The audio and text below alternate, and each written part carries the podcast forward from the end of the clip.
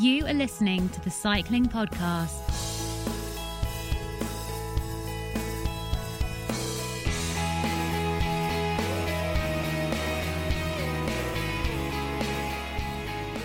Hello, my name's Daniel Friebe, and you're listening to a special Christmas edition of the Cycling Podcast, in which we'll relive some of the best, most memorable, or controversial moments of the 2023 editions of races which have been the cornerstone of our coverage and identity in our first decade of existence the three week Grand Tours.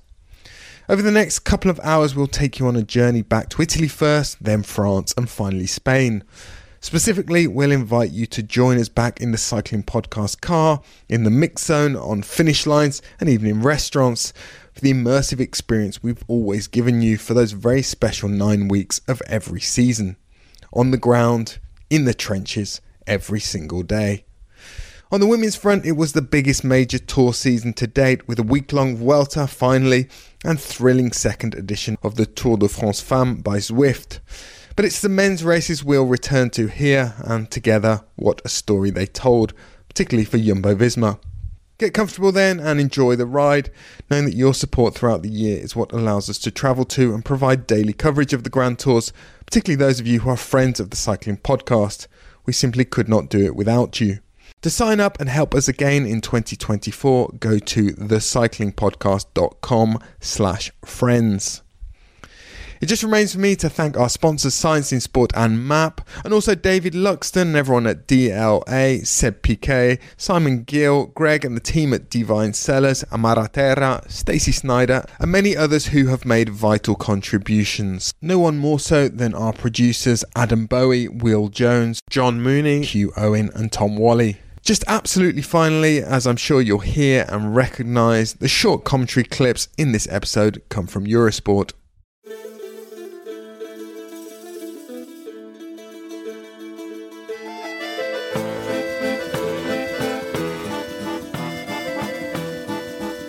You're listening to Girovagando, the cycling podcast at the 2023 Giro d'Italia.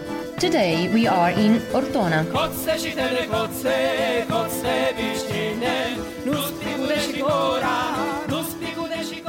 The Grand Tour season would begin in the green heart of Italy, in Abruzzo to be precise, a land flanked by the turquoise waters of the Adriatic and overlooked by the still snow capped peaks of the high Apennines. A majestic backdrop, and one in which my travelling companion for the three weeks, Brian Nygaard, or Il Barone as he would be known, had quickly made himself at home. Brian, Il Barone, you've already got a nickname one day into the Giro d'Italia, the Baron. Uh, where are we? Well, first of all, thank you for that. Unexpected. Yeah, we're sitting uh, looking at a fantastic landscape outside the tasting room of the winery I Fauri, where we're lucky to be the lodging. one wine token. We, we, we should really say who we are and what we are. We're the Cycling Podcast. We're at the Giro d'Italia. This is Giro Vagando. Um, you've already heard that in the intro, haven't you? Brian, we are at the Tenuta I Fauri.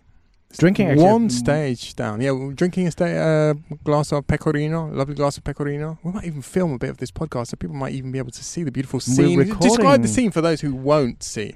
Well, we're looking at a very sort of rolling hills, high mountains in the background, snow capped, and uh, we're looking at these beautiful vineyards. I had driven from Rome through a corridor of those glistening summits, while Brian had arrived from his actual home in Tuscany.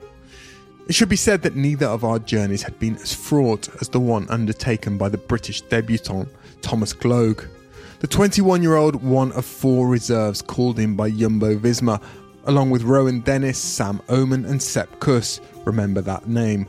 After COVID and crashes had torn through the Dutch team's ranks. Time off after Romandy, and I came back after four hours, and I, I leave my phone on with the data off, and I, I came back and was like, oh, I have about 50 missed notifications from every man and his dog on the team. So I was like, oh dear, this is not good. Um, I pick up the phone to Grischa, and he said, I'll keep it short. You're going to the Giro. I said, okay then. And uh, yeah, like that was basically well, the final call was made around five, and yeah, I was packing my bags, my bikes, because you know there were no bike. It wasn't wasn't expected that I'd come here, and got to the airport, and yeah, I arrived in at half three, half three in the morning. So that was an eventful. It's been under 24 hours since since I got the call. So. Jumbo, of course, had one of the pre-race favourites in Roglic. On the Costa dei Trabocchi, he was one of many blown away by Hurricane Remco. But that evening was true to form, his usual stoic and enigmatic self, if not yet quite on form. Do you feel close to your best at the moment, physically? Uh, yeah, the, I mean, I did a good time trial, and uh, like I said, uh, we see uh, day by day, week by week. The stage had certainly been set, as Il Barone reflected over a glass of wine that evening. He would have to ro- he will have to rocklify quite a lot of arrivals, a lot of finish, a lot of bonus seconds to basically scrape back what he lost today, and it puts down a marker for, you know, the the time trial that's in the horizon, uh, which is almost twice as long. So it's an, it's going to be an, an interesting race, and it's also the interesting dynamics in in Remco getting the jersey this early because clearly he doesn't want to hold on to that No. for three weeks. I don't think that's realistic, and it's it's a huge ask for any team and for yeah for any rider really, even if the Giro is less stressful than the Tour. In truth, over the next week, the GC would throw up meagre drama. And so Brian and I would create some of our own with a series of detours, some literal or geographical, others figurative or more thematic. You must be out of your goddamn mind. Joe Louis, the greatest boxer ever lived. I'll be with you boys in a minute. He was bad in Cassius Clay. He bad in Sugar Ray. He bad in that. Who that? You, the new boy they got? Mike, Mike Tyson. Look like a bulldog. He bad in him too. He whipped Mike Tyson there. He whipped all their asses. What about Rocky Marciano? Oh, there they go. There they go. Every time I start talking about boxing, a white man got to pull Rocky Marciano out their ass. Well, Brian, what was that? Well, that was a dialogue from one of the great movies from the 1980s, Coming to America, where these fellas in a barbershop are talking about one of the greatest, maybe potentially the greatest fighter of all time, Rocky Marciano. Rocky Marciano, uh, iconic Eddie Murphy film. Brian, where are we now? Why is this relevant to where we are now? Because we are standing in front of a life-size bronze statue of Rocky Marciano, and uh, very close to where we're going today for the time trial is actually the birthplace of his father. Correct, we're in a place called Ripa uh, Teatina.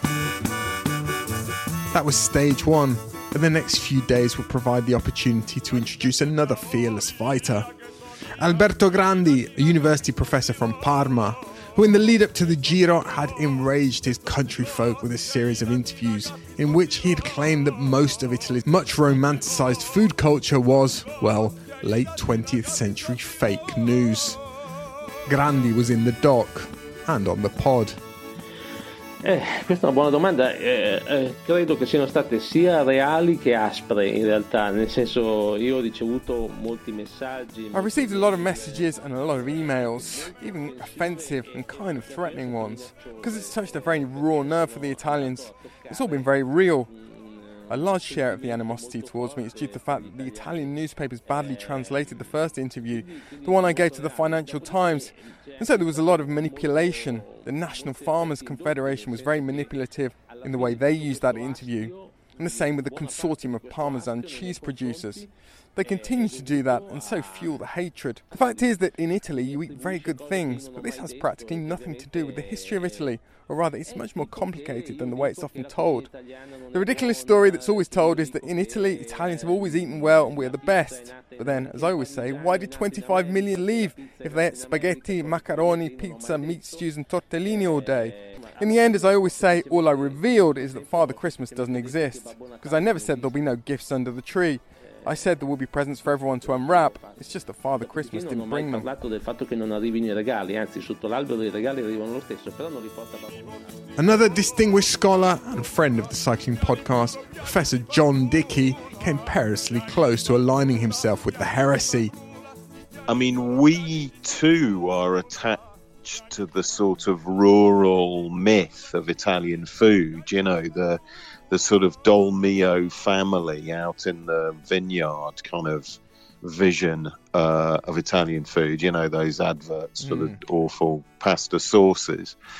That's what we want Italian food to be. and in a way, it, I, I suppose people find it quite endearing that Italians are so attached to this. In some ways, there's as much resistance in Britain among people who love Italian food in Britain as there is in Italy, or nearly as much, to the idea that this is largely a myth. Speaking of fighters and rural Italian origins, Fabian Cancellara, aka Spartacus, was a fierce combatant in his day, and one whose family's roots could be located, and were by us, on the route of stage 3.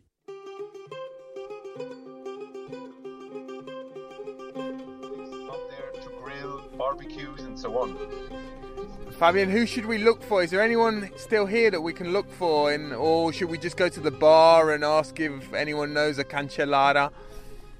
Yeah, yeah, go. I'm curious. I mean, I can send you, Brian. I can send you a, an, uh, a phone number from Rocco, my my cousin. I don't know actually how it looks, but I mean, it's not a it's not a rich region. It's really like feet on the ground, everything really like farmers. I mean, yeah, just how call that campagna. Yeah. that's how how it is. Countryside. It's beautiful here, Fabian. There's also like rolling hills. It's yeah, it, it's quite a stunning, yeah, the stunning Monticchio. It's, I mean, I've been riding up to Monticchio, and uh, uh, yeah, I mean, jumping into Monticchio never did because I was always scared that I never go up because uh, if you go down, you go down into this Vul- Vulcan. It's an it's an old Vulcan, or how called Vulcano. yeah, Brian's thinking of buying a house here, Fabian. He's thinking of moving.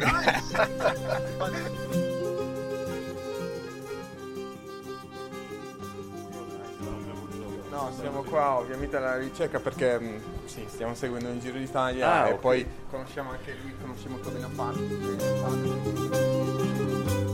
So Brian, we have been well, we've been led by our two new friends. Voi vi chiamate come?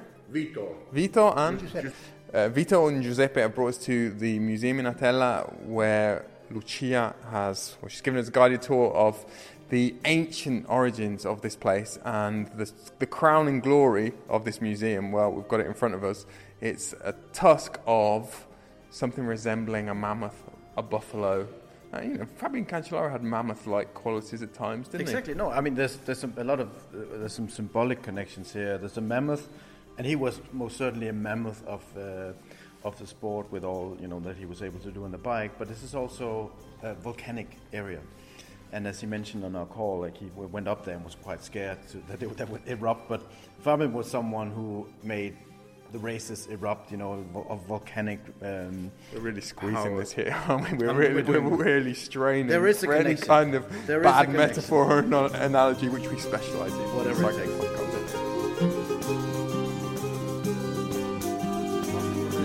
A couple of revelations. One, I got it totally, I got it totally wrong about the mammoth. It's more, it's an elephant, really, isn't it? And that was found I here. can, I can live with that. Yeah, the second revelation from Giuseppe was that so he just remembered that Lucia, who's Who's been who's been showing us around the museum, is a Cancellara. Not only is she a Cancellara, she's Fabian's cousin, and she was at his wedding. She was at his wedding. It just goes to show what a small world it is. So I've actually asked her now to do a, a video message to Fabian because she hasn't seen him since, since, his wedding. since his wedding.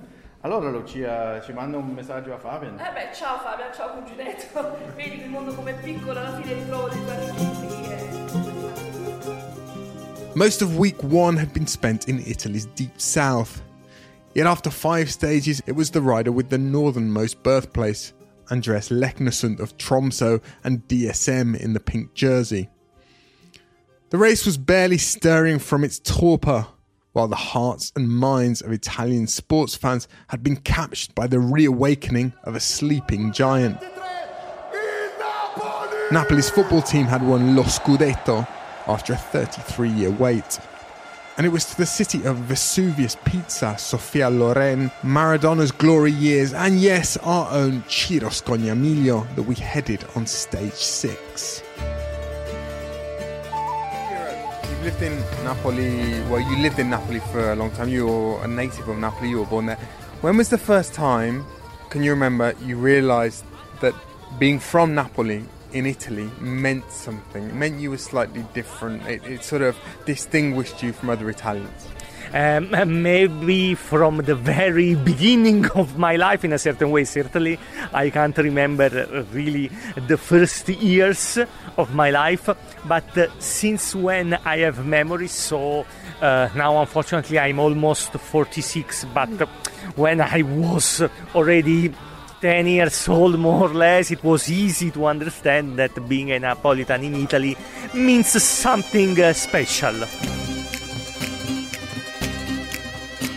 Oh mamma, mamma, mamma, oh mamma, mamma, mamma, sai perché mi batte il corazon? Ho visto Maradona, ho visto Maradona, e mamma, innamorato son.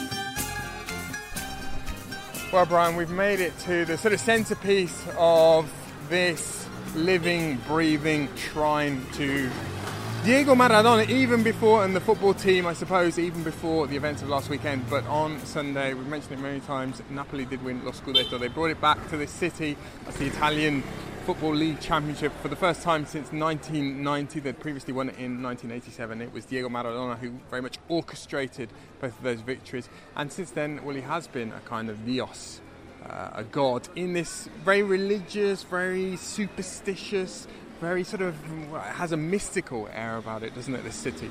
Yeah, it really does. And there's just such a there's so much life, the hustle and the bustle. It's almost like it's beyond the cliches you would think when you're thinking about Napoli. You know, everyone is just like in a hurry, I have no idea where they're going. This entire neighborhood, the Spanish uh, quarter of, uh, of Napoli, is just packed. Blue flags, posters, anything that could really sort of resemble the colors of the team. And yeah, I, I think there's nowhere in this city, if you look wherever left or right, you'll either see a picture of Maradona or a flag celebrating the Scudetto. And Brian, why did Napoli? Why did it glory so much in Maradona? Well, obviously because he was a fantastic player, but also because in some, in one sense, he sort of embodied the spirit of the town. It was a great underdog story, wasn't it? He was this little sort of scamp from Argentina, and they identified with him immediately because there was, they saw some of that in themselves. And this year's team embodies some of that spirit as well. They've assembled players from unlikely sort of football backwaters. They've picked up players that no one wanted. It's almost like Moneyball. Yes, yes, and and consequently they see or they've talked about the symbolism as well of this team almost laying to rest Maradona, who died, of course, a couple of years ago. There's a sense of relief, and there's when you, you can you can't be here or read about it or see it and think that this is just about football. This is about so many other things. It's about the heart and soul of the city and how you know how they they need some kind of resurrection. Uh, you know, then Maradona's not going to come back uh, from the dead, but in a certain way, he's never really died uh, for a lot of people in Naples. And I'm standing next to a, a flag that says uh, in local dialect, in this difficult moment, you have um, gifted us with an immense joy. And uh, there's, I mean, this is there's a lot of poverty here. There's a lot of unemployment. Um, there's all kinds of social issues that somehow football, and now especially now, has sort of transcended for for the people of Naples. And you, you really see it and you really feel it. There's an energy here. I, I, I haven't seen anything like it, to be honest. For Ciro, from here, the Corsa Rosa would quickly take a turn for the worse. Hey, I see a familiar face, but he seems to be on the phone. Go on, Brian. Brian. I don't want to. I don't want to. Well, it's put you Ciro, out of your wasn't it? It's Ciro. Ciro, Ciro. He's probably looking for the cable car to Naples. He's on his way, but Brian, yeah, try and continue while he makes his So way. okay, over. so the peloton, and I think it, the group that was behind, even far up the climb, was still qualified to be a peloton. Should we Buonasera, interrupt at this Ciro. point? Ciro, um, you made it down in the cable car. How was it up there? Uh, I just came out, dear listeners, uh, from a real nightmare. Because this morning I got up in my bed with a marvelous view from my room of my apartment in Torre del Greco, looking at the sea. And uh, the diameter appears uh, some hours later in Campo Imperatore, 2000 meters. Snow, uh, a, a- a wind really chilly. What else? The next day in Le Marche, an Irishman, Ben Healy's 50 kilometre solo carried echoes of yesteryear. Meanwhile, Geraint Thomas was also rolling back the years. He and teammate Tao Geoghegan Hart resisted the first Roglic onslaught, while Remco lost ground. Thomas clearly had lost none of his zip, nor his mischievous streak. He went a lot harder than I really wanted. I tried to just ride my pace. I stayed with Remco and then K to go Remco. Tried to close and squeeze, and I just kept going. Let him go. Look behind and like uh, like Almeida and Dunbar, people like that. So let them do a bit, bided my time, and uh, Tao was just thinking exactly the same as me basically, and we'd both accelerated the last, I don't know, 400 meters or so. He closed to Roglic, I was 10 meters off, and Roglic went over the top, and uh, I knew I just had to close it there. All sorts of rumours going around about Primoz's health. Some of them, I think he's starting them, um, but he looked okay today, didn't he? Yeah, not bad with a guy with COVID, is it? So he told me, he told me that yesterday that he had COVID. I was like, oh, right, okay, stay away from me then. We've heard that a few times. Are we to believe him, or does he do this kind of thing often? Well, he always says he's got bad legs, and ah, the race is hard there. This is too hard there. Go home. Then he goes and wins by 10 minutes. So who knows with him? But it's all mind games. Almeida said to me he had bad legs today as well, and I just think, well, if you really did, why would you tell me? I wouldn't tell him. But In, in your opinion, today Remco showed for the first time a little sign of weakness, or it's not really significant what happened in the final?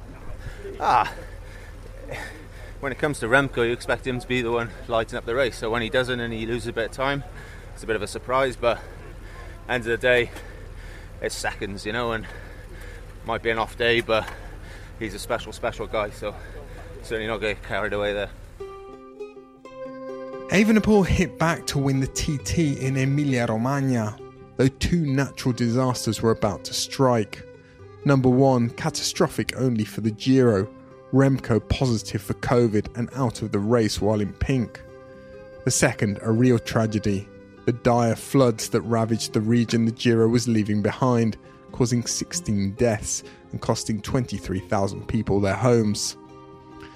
The race was now led by Thomas with Roglic in second, Geoghegan Hart in third, all of them well acquainted with the kind of misfortune that had befallen Evenepoel. Our rest day interview with Geoghegan Hart featured a meditation on precisely this.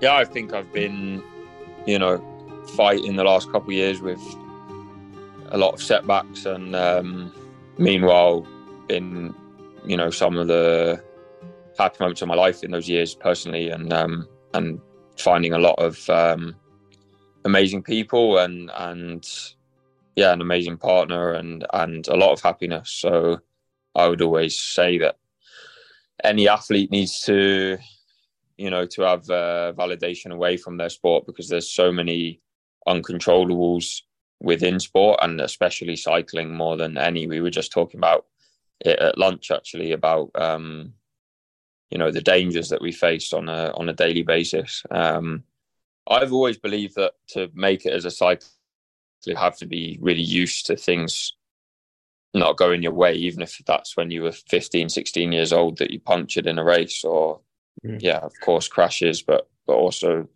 bad days and, and all the rest of it. And I think that in order to then be happy within this sport, you have to be able to find an ability to remove yourself from from that and and to continue to be a normal functioning person otherwise i don't personally i don't really see how that's sustainable i think if you can't uh, be happy regardless of, of how it's gone, then uh, it's going to be hard to enjoy the sport because many times it is out of your hands. Um, and that's the, the nature of the, the beast, really.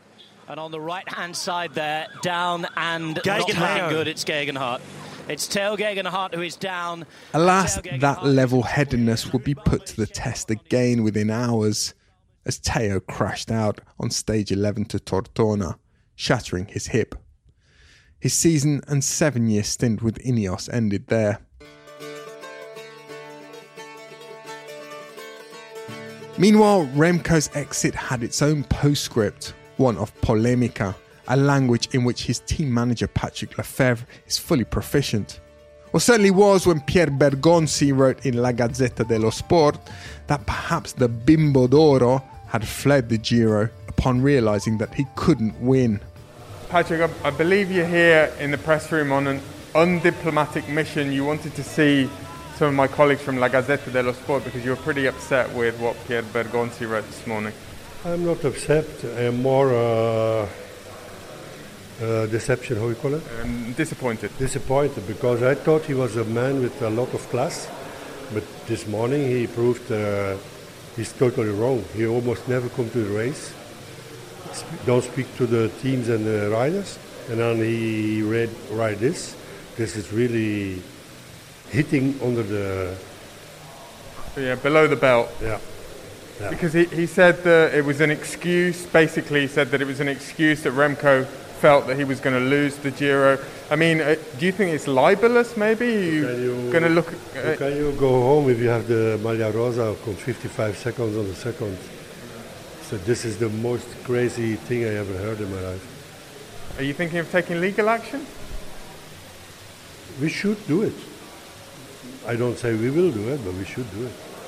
We did one error, that's true. I was at home, but uh, one of my DS had to call uh, Venny to, to, to tell them. But he didn't run away because he took the car next morning at 9.30. So it's not that he ran away in the middle of the night like a thief. Another elder statesman among team managers, Gianni Savio, paid us a visit in Bra the following day. His team weren't invited this year, but of course, it would not be the Giro without Gianni. Your team's not at the Giro. We miss you a lot, Gianni. We miss the modulo every day, we miss the formation. But you're watching the Giro. What do you think of the Giro so far? Is it a, a nice Giro, a bel Giro? Thank you. Um, the Giro, unfortunately, this year uh, had not uh, luck.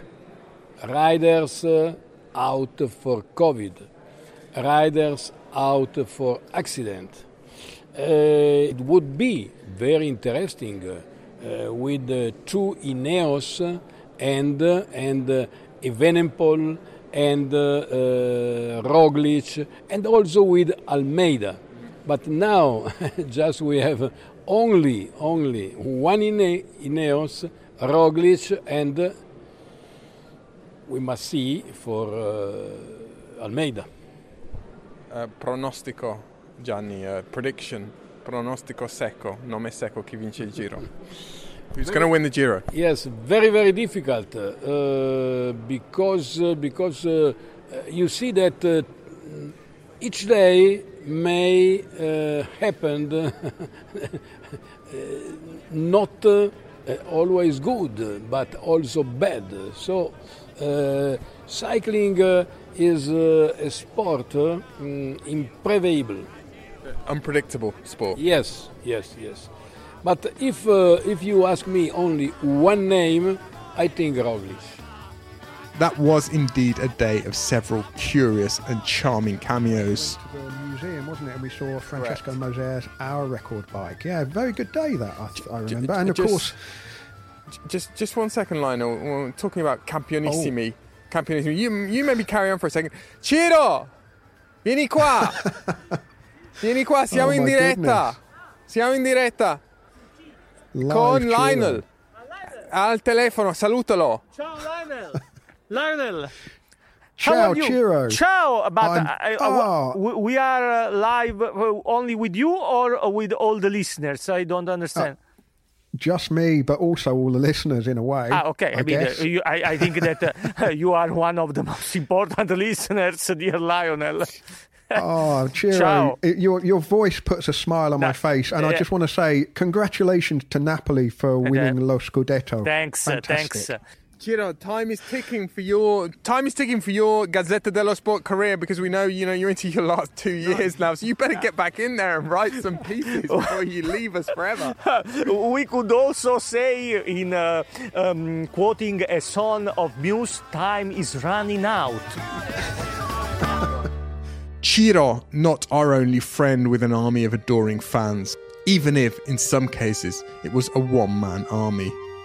L'arenzando, a postcard from Italy with Larry Warbass.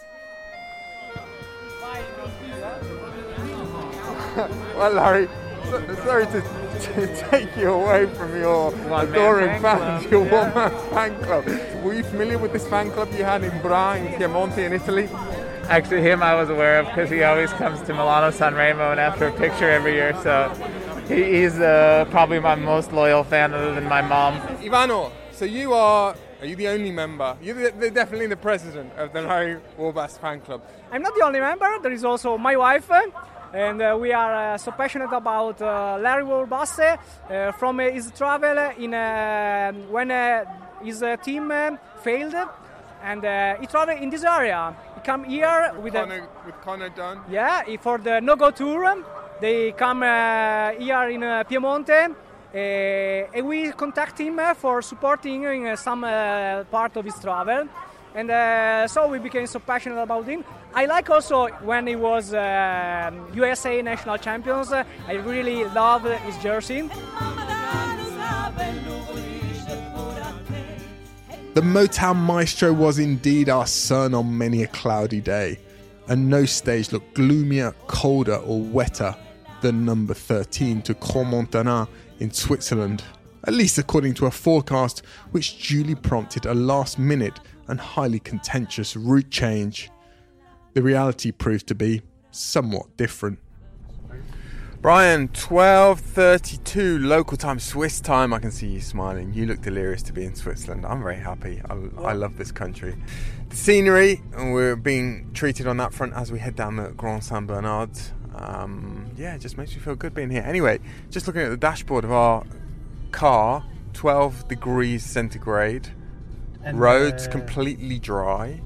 Even patches of sun here. Yes.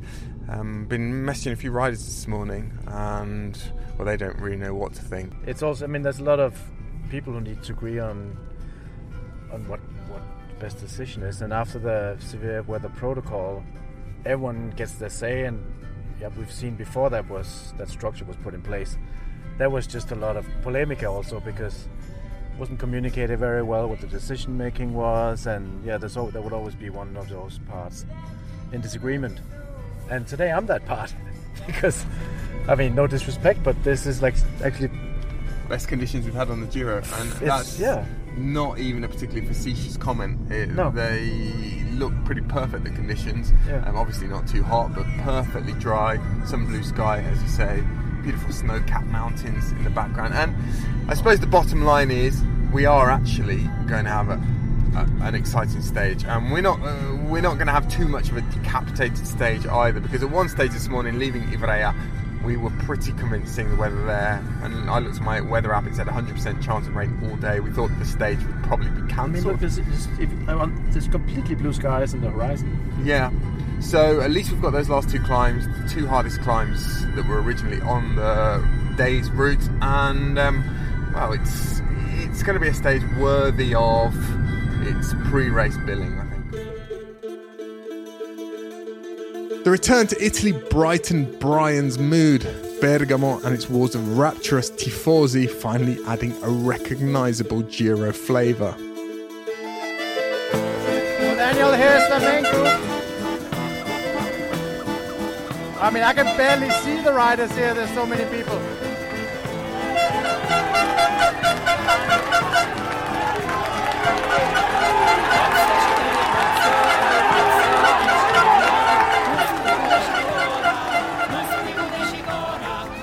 Mamma mia, Daniel. A lot of waiting, but they certainly got the spectacle they were looking for. Allora signore, com'era vedere la- il percorso qua? Non è il Giro Lombardia, ma è proprio il Giro d'Italia. Eh, per un italiano è fantastico, nella nostra città poi è meraviglioso.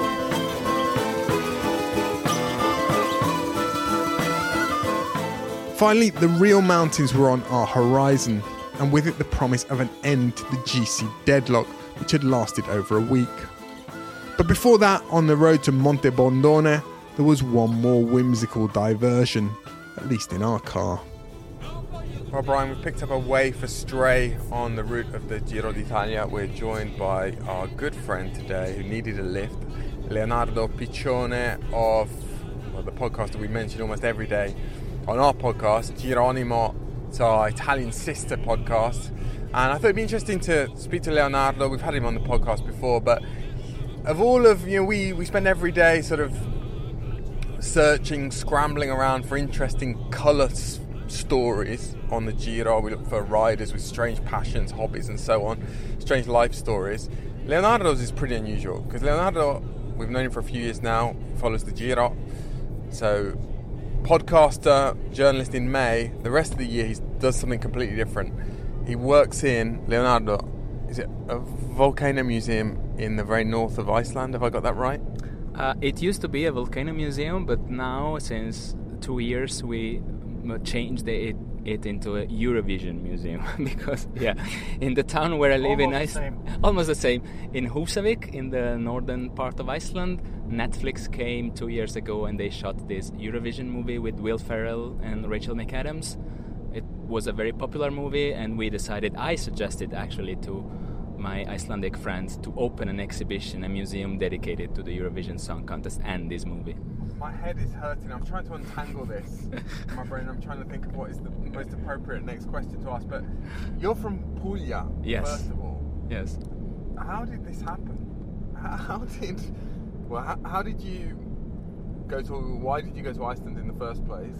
Yes, I went there the first time seven years ago while I was finishing my PhD in statistics. I was in England actually, in Oxford, and I, I realized that that was not my life. I mean, I wanted to finish the PhD, but I realized, okay, You when I'm my future is cycling volcanoes and Eurovision. and Eurovision, no, An honest dollar in that one. no, I just went for a holiday in Iceland. There were like very cheap flights from London.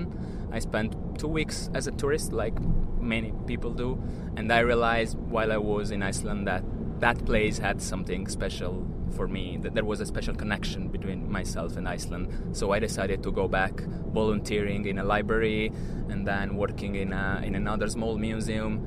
And then I started writing this volcano book, and I'm still there now. Wow. And where? Uh, at what point does cycling come into the story, or was it always? Has it always been a passion of yours? It's always been a passion of mine. Uh, you know, uh, I, I come from a region which is not really uh, into the, you know, a, a big region for cycling tradition in Italy, Puglia. We don't even have like a professional cyclist at the moment, I, I think.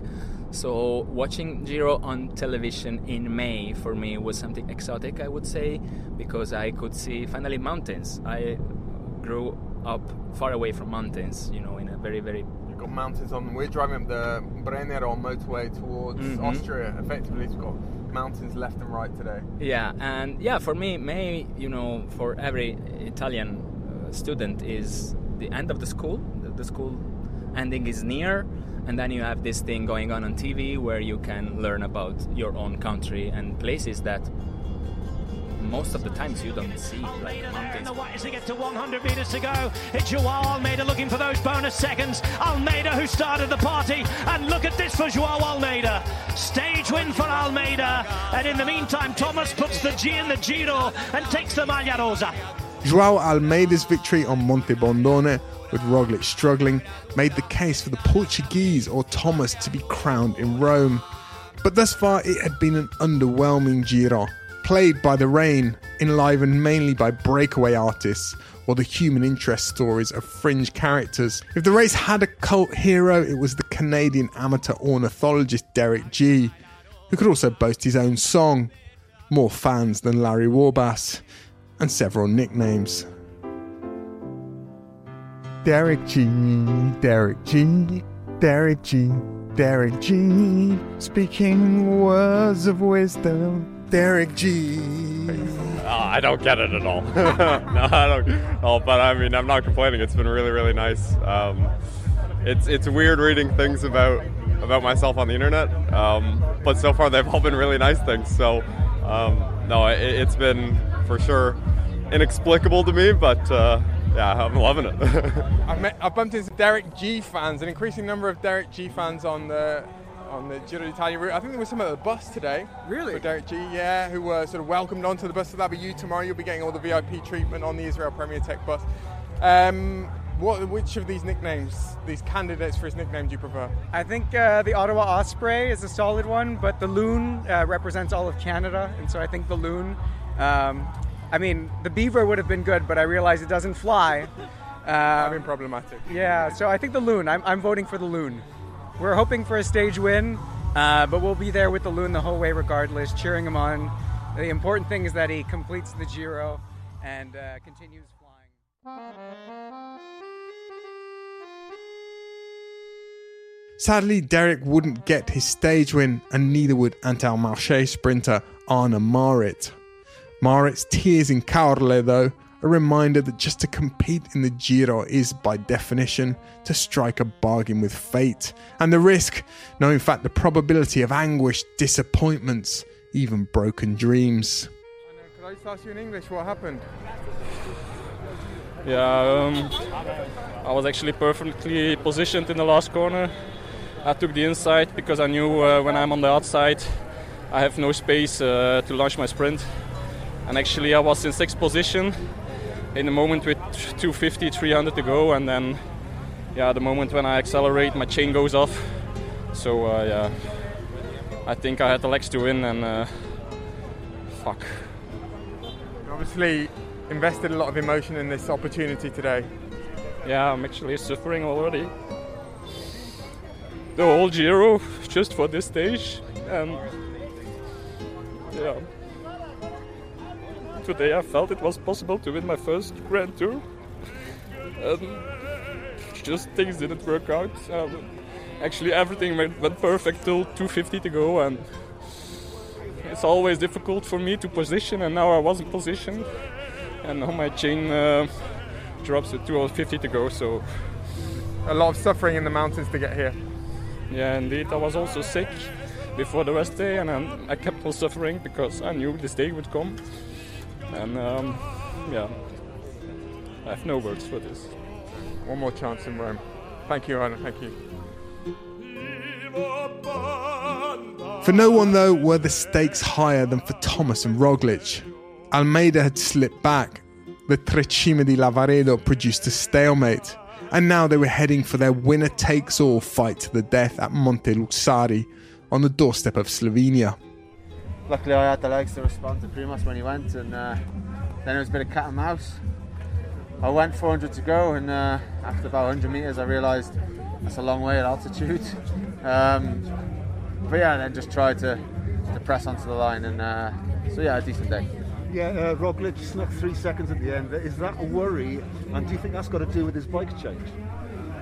Ah, I wouldn't say it's a worry, but uh, you know, he came past me, and I was just sort of like, whoa, kind of almost thought I was at the line, but when it's that steep, you've got to keep pushing. I was like, oh, blimey, still need to get there. But uh, no, yeah, uh, the bike change and stuff. Yeah, I think the, you know their bike's on the weight limit, and ours is pretty close as well. So, but uh, yeah, it's just all down to tomorrow now.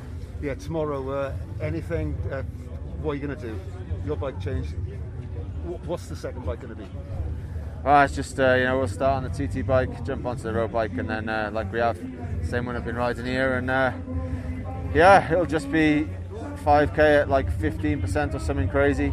So just um, try and pace it all the way to the line. It's a decent advantage, you know. I'd rather have that than have the deficit, but uh, it's going to be super hard. You know, Primoz is riding really well. Almeida is great at pacing himself, so it's certainly not over. I'm just going to have to, uh, yeah, get up there as quickly as I can. It was fun. And tomorrow we go full again, huh? Thank you. Yeah, yeah, yeah.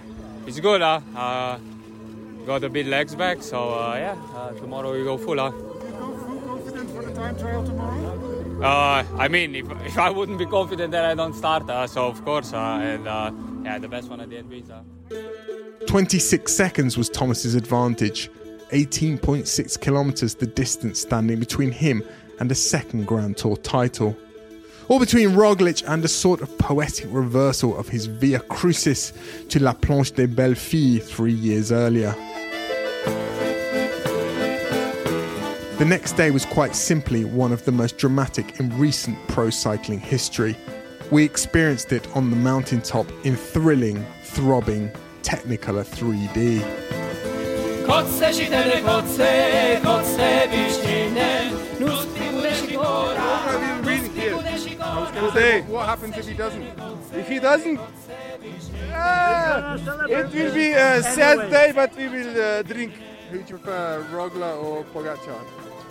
Uh, I prefer Rogla. I prefer Rogla. it. I hear that a lot from Slovenians. Why? I, I think because uh, Rogla was the Slo- pioneer, in. Slovenian, yes, he was the first in Slovenia, and this his story, you know, he started from the young jumping and, and he started cycling. I don't know, 23, 24 years old. Okay, make some noise. Throw Rogla. it away. Ajde, da, e, na glas, na glas si Rogla Slovenija. Ajde, si na glas Rogla Slovenija. just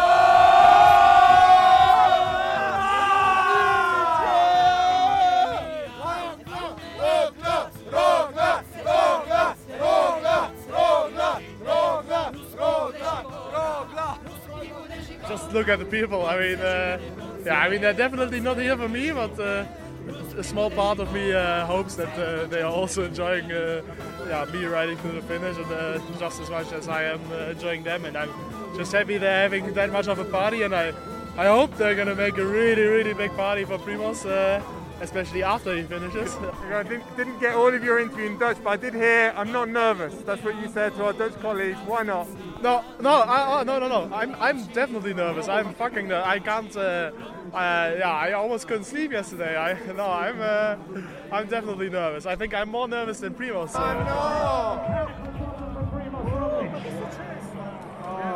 Un po' di scena clamorosa. Ma che è successo?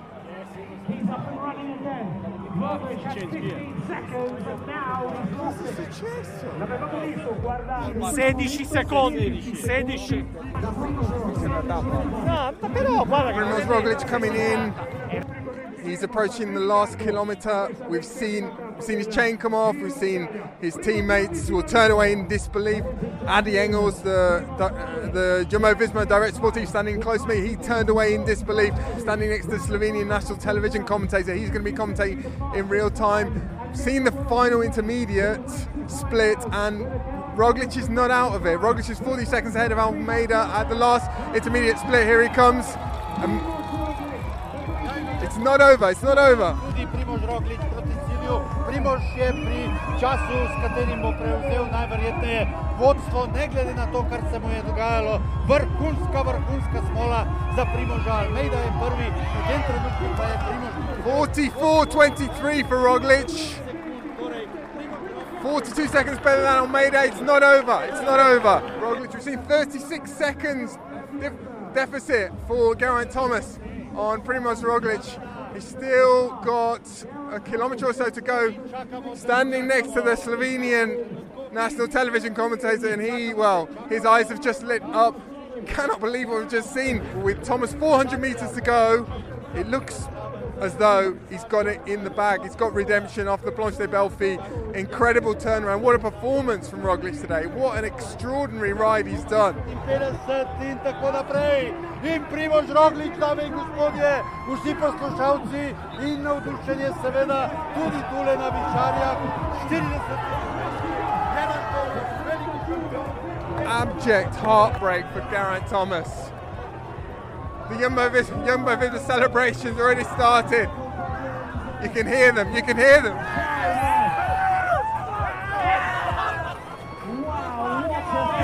Enormous scrum of Jumbo Visma riders behind the finish line. Sepp Kuss raising a bike above his head.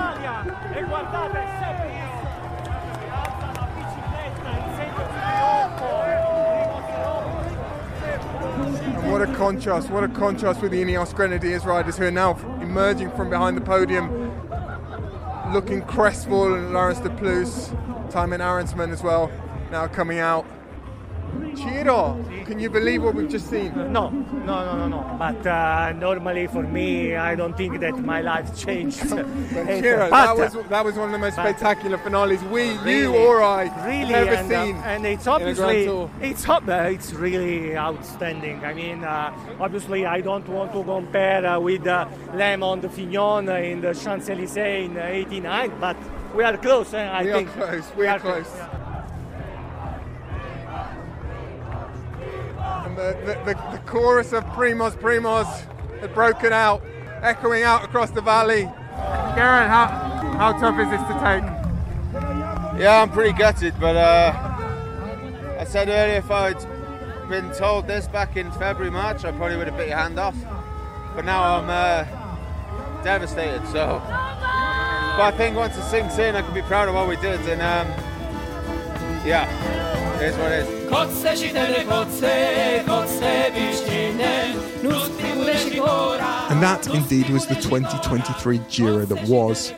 A race that for most of its journey had seemed to advance with a heavy gait, a furrowed brow, and afflicted air, only to finally unburden itself on the final weekend with Roglic's resuscitation, Thomas's class and generosity in defeat, and another revival, Cavendish's to win in Rome. Milan's out the game. It's going to be a fairy tale. There's a crash behind, but it's Mark Cavendish. Mark Cavendish. Enjoy it, savor it, remember it. The world's best. Ecco l'abbraccio anche con Alberto Dainese, una grande vittoria di Cavendish, abbraccia Michele Pallini, una straordinaria vittoria, lo sprint di Roma, miracolo sceso, Apri mugliere kotse. Well, Brian, Il Barone, what we heard there was a familiar voice, Ciro, Ciro d'Italia, Ciro Scognamiglio, speaking in uh, not an unfamiliar language, but not the language he's usually speaking on the cycling podcast. Ciro was in amongst it. He was right in the scrum. He was there to witness history being made. We were not. We were not, for reasons we'll explain later in the podcast. We weren't in Rome, but Ciro was. This Giro d'Italia over the last few days, it's had more redemption stories than a first print run of the Count of Monte Cristo. Um, quite extraordinary. Jumbo Visma's Giro had begun in turmoil and it had ended in victory. They were now heading to the Tour, and of course, so were we.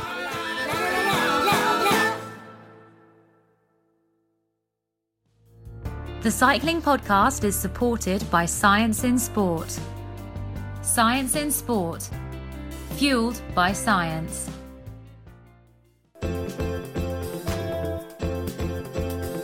You are listening to the Cycling Podcast at the 2023 Tour de France.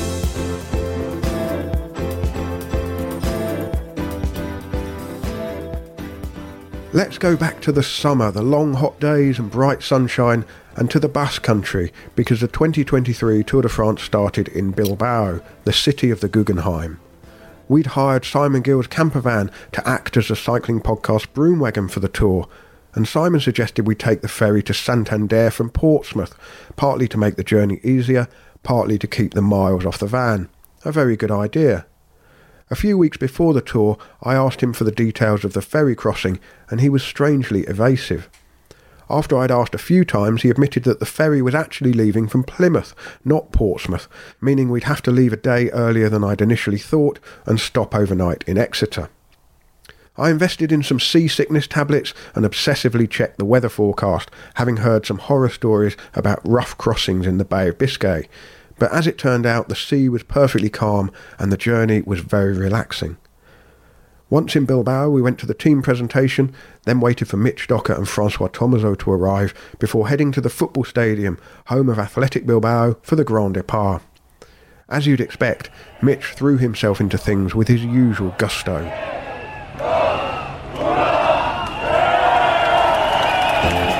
You are listening to the Cycling Podcast of the 2023 Tour de France. Today we are in Bilbao.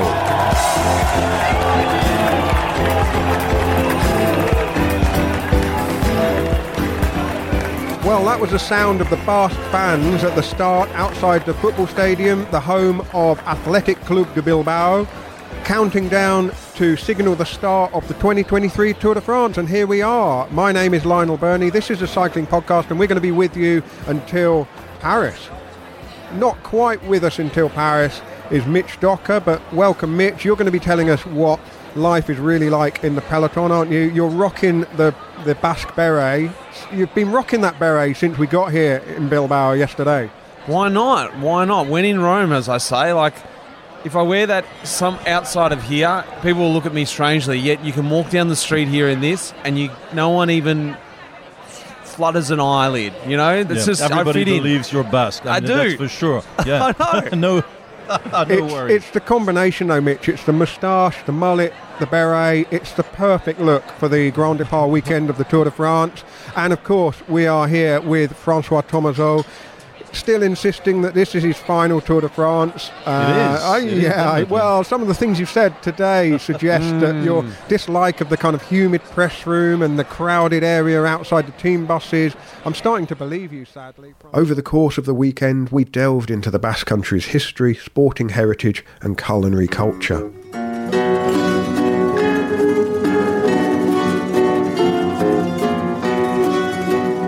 I think that there are a number of reasons, but number one, we have a very challenging geo- geography. And I think that uh, naturally, when uh, the bicycle was the main mean of transport, was that naturally was going to create some really good sportsmen. Because here in the Basque Country, if you take a bicycle, for example, and you start riding, uh, you wouldn't be able to cycle for three or four kilometers without finding a little hill you know, it's a very hilly place. So I think the challenge in geography is one of the main things. Then I think that the sports are very linked to the natural environment you've got and the weather conditions. For example, this is not a place for golf or for tennis, for instance. This is a place for rowing because we have a sea and we have many rivers. This is a place for hiking because we have many mountains. Uh, for rural sports, like for example, log cutting or tree cutting, or for example, cycling. This is a place for cycling. And I think that um, our geography was mainly, mainly the thing that made uh, this place very prone to, to cycling as a sport. Sports, as I said before, are very linked to our natural geography, our conditions. For example, in the mountains, they still play or they still do perform uh, stone lifting, but rather professionally. Uh, in fact, uh, this is a trivia for everyone. The opening stage started and finished in Bilbao, and it turned into the Tour de Yates, with Ineos Grenadier Adam pipping Jayco AlUla's Simon to the stage win and the first yellow jersey of the race. We heard from one of the people who knows the brothers best, Matt White. Matt, you've probably known the Yates brothers longer than pretty much anybody in professional cycling. When they were coming into the finish line there together, did you think it was more likely to be Adam or more likely to be Simon that would get the win? Uh, well, I'm a glass half full kind of person, so I was certainly hoping it was Simon. Uh, they, are, they are so well. They're twins, and their characteristics and their numbers and everything is very, very similar. Um, so it wouldn't have been a surprise whoever won, really. And it's obviously those sort of arrivals who's who's saved a little bit more, who's done a little bit less. Now I noticed Adam was working on the climb to, to really push the pace, then got distance. Simon came across to the group, so they both had obviously hard rides. I didn't see how they eventually slipped away. I think it was probably just uh, you know, people looking at each other, and and uh, one went, then the other one got across. But uh, yeah, it, it could have gone either way, and it's gone Adam's way today. You said that when they were both on your team, you used to keep them apart, so they didn't really race against one another. Probably the first time we've seen them go head to head like that. Yeah, it is. It is because uh, even last year, the last couple of years when uh, when Adam was on Ineos, again they didn't have programs. Now, Simon's done you know, five or six Giros in a row. Adam hasn't been to the Giro for six or seven years. And then uh, when they have gone to the Tour de France before, one was there for stages, one was there for general classification. So they've always had different goals, and uh, yeah, probably was the first time they've gone head to head as professionals today. I mean, they're brothers, they love each other, of course, but they're, there's a ruthless streak in both of them, isn't there? I mean, just remind me of the story from the Tour of Turkey. Um, do you remember that one where one of the brothers had crashed? Simon and crashed and broke his collarbone, and uh, Adam ended up winning the tour. But yeah, no, I don't remember the, the, the story behind it. I just remember that. I just remember those two. Uh, that was the, one of their first tours, and uh, Adam's first victory uh, with us. I think you said that you you said, "Oh, your brothers crashed," and he said, "Keep your eyes on the race." Yeah, yeah. Look, they they they. I've been also been in a team car where one was one was winning in Paris and one was winning. In, they won on the same day. One in Paris and one in Thurano. And the other, and I'm pretty sure it was I had Adam with me at the time, and he wanted to know how Simon was going over in Paris in the jersey. So during the race. So yeah, they, they are tight brothers. Um, but yeah, they they're both winners, that's for sure. And lastly, for me, I mean, second place on the stage, well placed. Another very similar San Sebastian classic style stage tomorrow gives you possibilities, I guess. Yeah, I think uh, the climb is longer tomorrow, um, but there's also more time for riders to come back. I think it's 16 kilometres off the back of uh, off the back of the Jaizkibel. Uh, it all depends on how hard they go and how selective it is. There was a couple of guys who I would have expected to be there today uh, who weren't, but it certainly uh, gives more opportunity for someone like Walt tomorrow uh, because obviously he's climbing very well. Uh, and I'm pretty sure Jumbo, uh, know, obviously come here to win the tour, but they want to give they want to give uh, Wout some opportunities, and it's a very good one for him tomorrow.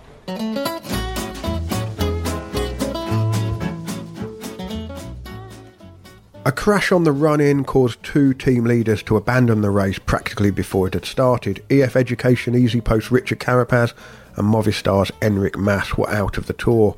They weren't the only casualties of the day. Our friend Simon the photographer had his foot run over by a team car on the climb and hobbled down the hill until he could get a lift with another photographer, Chris Old. Fortunately, nothing was broken, but Simon's foot did swell up rather alarmingly overnight. That evening we feasted on Basque black pudding, appropriate when brothers from Bury, the home of black pudding, finished first and second on the stage.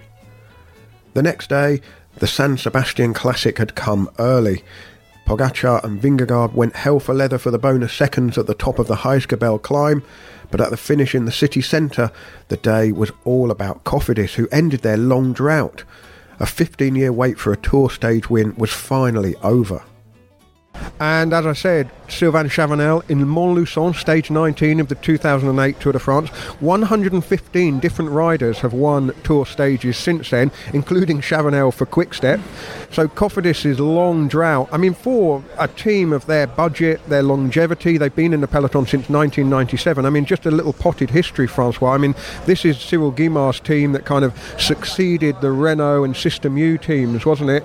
It was uh, kind of the the French super team of the late 90s, early 2000s. Of course, they signed Lance Armstrong Yeah, they uh, did at the before the, time. team started. He was recovering from his testicular cancer, never actually pulled on the jersey in a race for them, of course. No. There was a bit of a legal dispute, wasn't there? Yeah, and, and then Guimard left also left the team, and, and what what happened later, as you know as well, that they were like many other teams, they had their own doping scandal, uh, in which actually Cedric Vasseur was in the team at the time. Uh, they, they, they were taken to the, to the police, uh, questioned. Remember uh, Philippe Gaumont? I mean, they, they had lots of uh, of riders. Well, David Millar, of course. Yeah, I David mean, Millar, David Millar was won most, one won of the most prominent. Yeah, absolutely. Yeah. Uh, yeah. So so th- th- there was a huge moment of trouble for the team. But it- After it two never- stages in the Spanish Basque Country, the tour returned to French soil, although it was still in proudly Basque territory in the town of Bayonne. Jasper Philipsen of Alpecin-Deceuninck won the first of his four stages. And that night we saw Francois at his angriest, a rare sight indeed, when the restaurant he booked cancelled our reservation without explanation.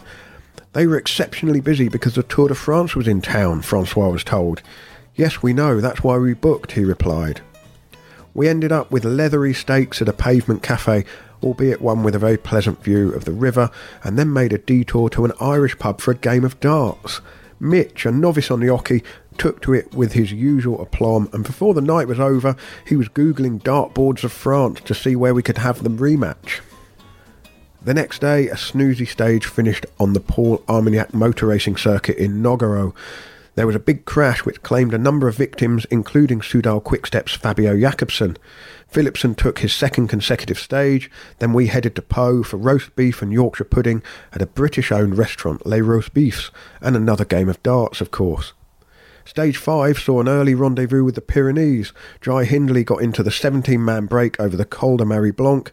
He won the stage and took the yellow jersey from Adam Yates. The best thing about Jai is that he leads with that attitude he has with the team. That's why they love working for him. We heard about this in the Giro. The guys just love his attitude in the bus. Very cool, calm, collected, relaxed, and that's how he is. It's the same team here. I was speaking to Gasper at the start as well, and he, he just emphasised the fact that that's just Jai. He's very relaxed. So it's not just a relaxed atmosphere. He's just, I I don't know how to explain. He's just a really cool guy to be around. He's got this real cool calm aura. Um, he's a guy who loves the tradition of cycling. He's one of the one of the new generation that understands, you know, because of his father too. He sort of, you know, he made him understand Eddie Merckx and the, and the culture of cycling, you know, and painted the picture for him. And I, I love that about Jai. So I feel like it is dying out. The young guys that come in and you ask them these questions like, Eddie who? Okay, that's an extreme example, but he really loves cycling for what it is. You know, the the culture, the you know, the tradition, and so that's what I love about you know. And the Giro d'Italia story is once he won the pink jersey, he took it his own pink jersey into the museum and donated it. This is a beautiful thing. I can't imagine anyone else. I wouldn't have even thought of that idea myself, you know. And I, I love that about him. So he really loves the whole story of cycling.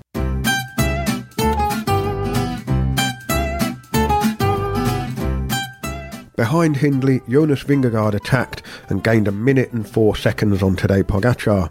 Had Pog lost the tour before it had really got going? But it leaves Pogacar with real work to do now, doesn't it? And we know that he's fearless. We know that he's undercooked, perhaps. Perhaps Mm. today was evidence of that. But we also know that he probably has the capacity to, you know, improve over the course of the tour. It, it might be that he's just not quite at the level required today, but actually, you know, as the race goes on, he'll be able to ride himself in and be more of a threat to Vingegaard. It was almost time to say farewell to Francois, who was retiring for the press room and the podcar and saying farewell to friends and colleagues at his spiritual home, the hotel and restaurant Le Viscos, after more than 35 laps of France. We were treated to a 10 course tasting menu of Chef Alexi's greatest hits. And uh, well, Saint Savin is a place that's dear to my heart, uh, and it's part of my Tour de France history because of the place that makes uh, Saint Savin famous these days, Le Viscos, famous restaurant and a hotel, and uh, where where actually we we've gone almost every year since uh, 1999 or 2000, well, almost a quarter of a century, uh, coming back to the Viscos for dinner, drinks. Uh, sometimes covering doping stories, we would organize, you know, kind of uh, rival press rooms in the in the courtyard of Le Viscos to cover the race, and uh, yeah, so it, it was obvious to me that I had to spend my last day on the Tour de France at Le Viscos, and not far from Le Viscos, and that's where we are. It's one of your happy places, isn't it, Francois? Yeah, I mean, uh, that, that the landlords uh, kind of became li- li- like like family, and it's also a, a- a real a real hot spot of the Tour de France because lots of journalists, lots of riders and former riders come here, know Le Viscos, come to this place. To, to give you just an example, at the next, we're sitting at the terrace of a little brasserie that the Viscos owners open, and guess who is sitting at the next table? Christian Prudhomme and, and all the, the big shots of the Tour de France, uh, having a beer with the local authorities. This is the place to be, and it, it is one we kind of discovered with a couple of friends 25 years ago. Even bigger news than Francois vacating his nest was stage six when Pog struck back at Cauterets Cambasque, winning the stage and almost halving his deficit to Jonas Vingegaard. I'm I'm more a Pogacar man than a Vingegaard guy from from fan for many reasons which I exposed already. But yesterday when I when I saw you know Pogacar just unable to follow the pace, I thought ah you know, and he was. Uh, Kind of, kind of disappointed. You know, it was to be expected in, in many ways because we know, you know, he broke his his wrist and we didn't know what kind of form he was in. It, okay, so that was an explanation. And everybody this morning, and even like we were watching the the, the, the, the, the finale, uh, you know, in Cauterets, five Ks from the finish. I was talking to, to a French journalist from Le Parisien who was going, oh well, it's going to be, you know, the Tour de France is going to be a long one now because you know Jonas Vingegaard is going to attack on the last climb, take more time off uh, Pogacar, and the tour is over. I don't know what we're going to write about. Well, you know, only like five minutes later, he was, oh, you know, jumping all over the place, saying, and and and as you said, the the, the, the look of not desperation, but the look of uh, yeah, the hapless, you know, look on the face of uh, uh, Jonas Vingegaard when when Pogacar attacked today was exactly the same as uh, Pogacar's look the, the day and stared the day before, and and, and each time it was not a blistering attack. It was it, they just upped the tempo well, a little bit. I mean, if I could up the tempo like this, you know, but but but that, it was always always an. Exp- they, they, they were really left motionless, reactionless uh, every time. Well, uh, and we were all joking that it's a perfect Netflix scenario, like you know somebody's written the script. I mean, Christian Prudhomme is just behind me, but you know, Christian, well done, because uh, and we all actually when Christian came uh, to to this little square where we're at, and we we all kind of you know uh, well cheered him and said, well, no, re- really, you wrote a great script there, uh, uh, Christian, because we couldn't have dream- dreamt of anything better before, you know, going to the next mountain range, uh, well, which is coming soon enough. Simon left in a taxi. We waved adieu to Francois and left him in his happy place at Le Viscos, while Mitch and I headed off to Bordeaux, where Philipsen won again. Although the story of the day was just how close Mark Cavendish had come to winning an outright record breaking 35th tour stage. Cavendish's gears slipped on the approach to the line. Might have won but for that? This is the man himself outside the Astana team bus after the stage. Well, Mark, after fifth place and your sixth place, we felt you were heartened and encouraged. Is there a bit more frustration today? Yeah, a little bit. Um, boys are good. They're incredible. Um, jumped when I wanted to. Unfortunately, I had a problem with my gears when I was sprinting. I went from the 11 to the 12. I had to sit down, and went back to the 11. I could stand up again, then back to the 12. I could go again. So, yeah, it looked like pretty devastated there actually. You know, boys did good. Got a good jump, but you do in those situations. I guess it's no, it's not meant to be. In spite of that, when you were ahead and you saw the line 40, 30 metres ahead of you, did you start to believe? No, like I said, um, by that point, back to 30, 40 to go, I was already had to sit down and stand up again. And my gears were already jumping 11, 12, 11, 12. Like, to kind of pray. It's not a belief then, it's, just, it's, it's a hope, you know. But it is what it is. We try again. And Mark, we were a bit worried with two, three kilometres to go. You weren't in shot at the front of the peloton. And what kind of abracadabra did you guys do to get you back in position um, in the finishing straight? Just Cees. He was amazing. He's like uh, he's like an assassin, you know. He just does what he needs to do um, smoothly. Cees is pretty amazing. There, moved me up. He knows he's got to work earlier than the actual lead out to get me in a good position, and then he'll do that. But uh, he did perfect, perfect to get me on the right wheels into the last K. It's just a case of timing when I jumped, you know. And with gears that are working, a chain that goes onto the 11 sprocket, do you still think that you've got the speed to, to beat these guys, and particularly Philipsen? I think so, yeah. yeah. I'd imagine uh, there might be a couple of teams protesting against Philipsen anyway today, you know. So um, they didn't impede me, so there's nothing wrong with that. For, for what move was that, Mark? I just came from the left to the right. You didn't impede me at all, though, so it's not not for me to discuss. Thanks, Mark. Thank you.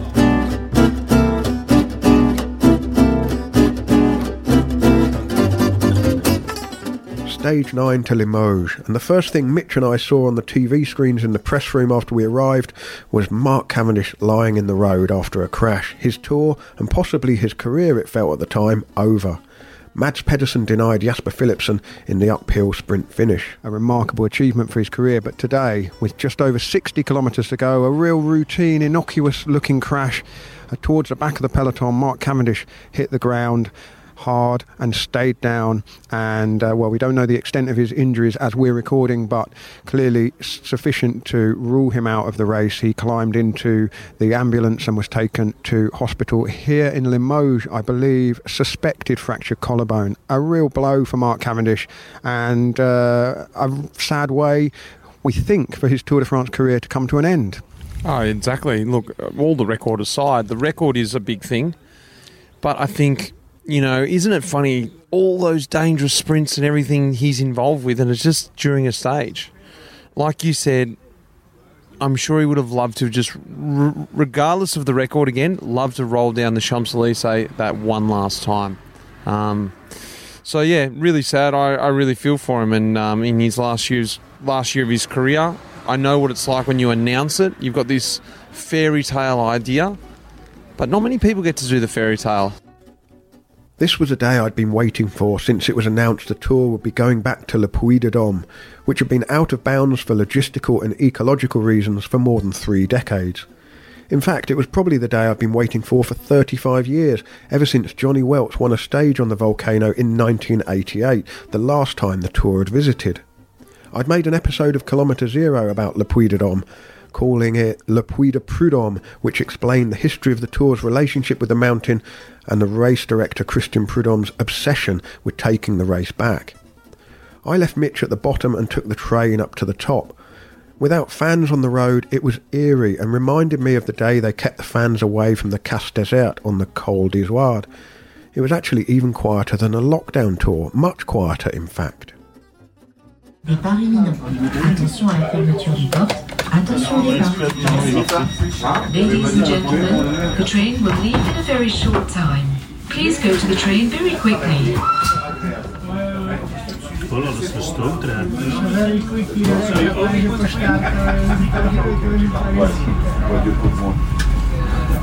Don't hydrate the skin first.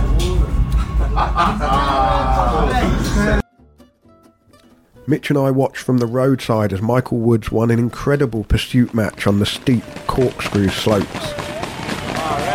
Speed difference.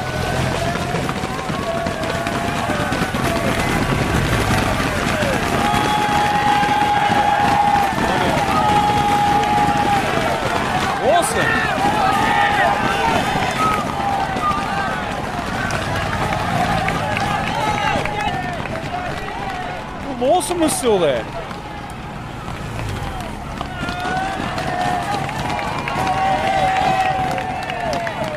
Wow.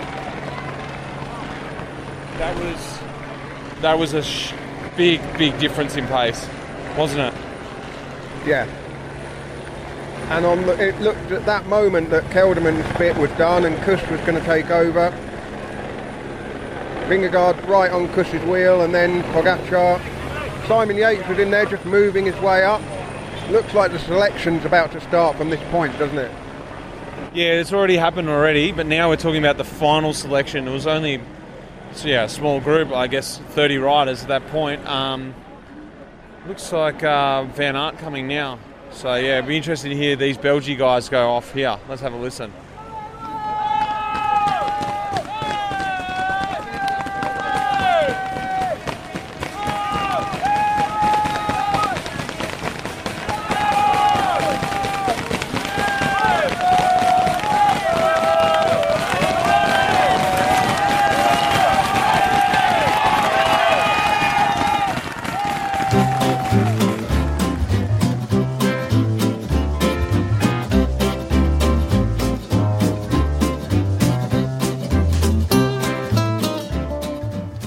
Rest day was in steaming hot Clermont-Ferrand, and in the morning, quite by chance, I bumped into Daniel in a laundrette and we swapped notes on the tour so far. Mitch and I then had lunch at a little Vietnamese cafe in the centre of town. Then he went off with a six pack of beers to play in a cricket match between the press and the EF education team. Meanwhile, Ian Boswell arrived to join the cycling podcast team. The tour was beautifully poised. Pogacar had chipped away at Vingegaard's lead and went into the rest day just 17 seconds behind the Dane. On the stage to Issoire, when the racing resumed, we saw Pello Bilbao help reel in Krists Neilands, then sprint to victory. Bilbao dedicated his win to Gino Mäder, who had died in a crash at the Tour de Suisse a few weeks earlier. Jasper Philipsen made it four in Moulin, then Cofidis stage wins seemed to be like red London buses. You wait ages for one, then two turn up in quick succession. Jon Izagirre gave them their second stage win of the tour at Belleville en Beaujolais. And then came the Grand Colombier and a stage win for Mikhail Kwiatkowski of the Ineos Grenadiers. Pogacar took another wafer-thin slice off Vingegaard's lead and now trailed by just nine seconds. Was Vingegaard fading? Was the balance of power swinging Pog's way? Boz certainly thought so. outside of the Marie Blanque, he hasn't gained any time anywhere on on Pogacar. Pogacar had one off day, or you know wasn't wasn't feeling it, but since then he's put time into to Vingegaard every day. And you made a comment that you know Vingegaard was getting dropped and looked back, but what's he looking back for? You know the, the race. He's following one rider, and the, rider's in the white jersey ahead of you. I think that's a real tell when a rider looks back when they're getting dropped to see whether somebody might be coming that they could maybe flick the elbow and say, "Look, can you just do a turn?" Give them that little second or two of recovery. But Vingegaard and Pogacar are so far ahead of the others that when one isolates the other. The, the second place rider's really got no one else to turn to. They're on their own, and and and Vingegaard is leaking time alarmingly, little by little, and you do wonder whether this will lead to a, a kind of a, a definitive crack, and the next two days will answer that question. But you were at the Jumbo Visma bus. What was the mood like around the bus this evening? Because UAE was all smiles and everyone was, you know, looking pretty happy with themselves. It was pretty somber. Yeah, so Merijn Zeeman, the, the team principal, he came over and I was I was standing kind of between the Jumbo bus and the Ineos bus. You know, he came over and congratulated Rod, but then he just went into the corner and just kind of stood there. And I think he was he was just thinking like, what are we going to do? You know, what's I mean, this is you know even more so than last year. You know, Vingegaard, the defending champion, they came in this year more knowledgeable, more experienced, more prepared for you know how do we manage having the yellow jersey in the Tour de France. I think he kind of feels it all slipping through his fingers. On the Col de Joux Plane, the crowds were huge, and Pogacar's bid for the time bonus at the top was hampered by the motorbikes which got in his way.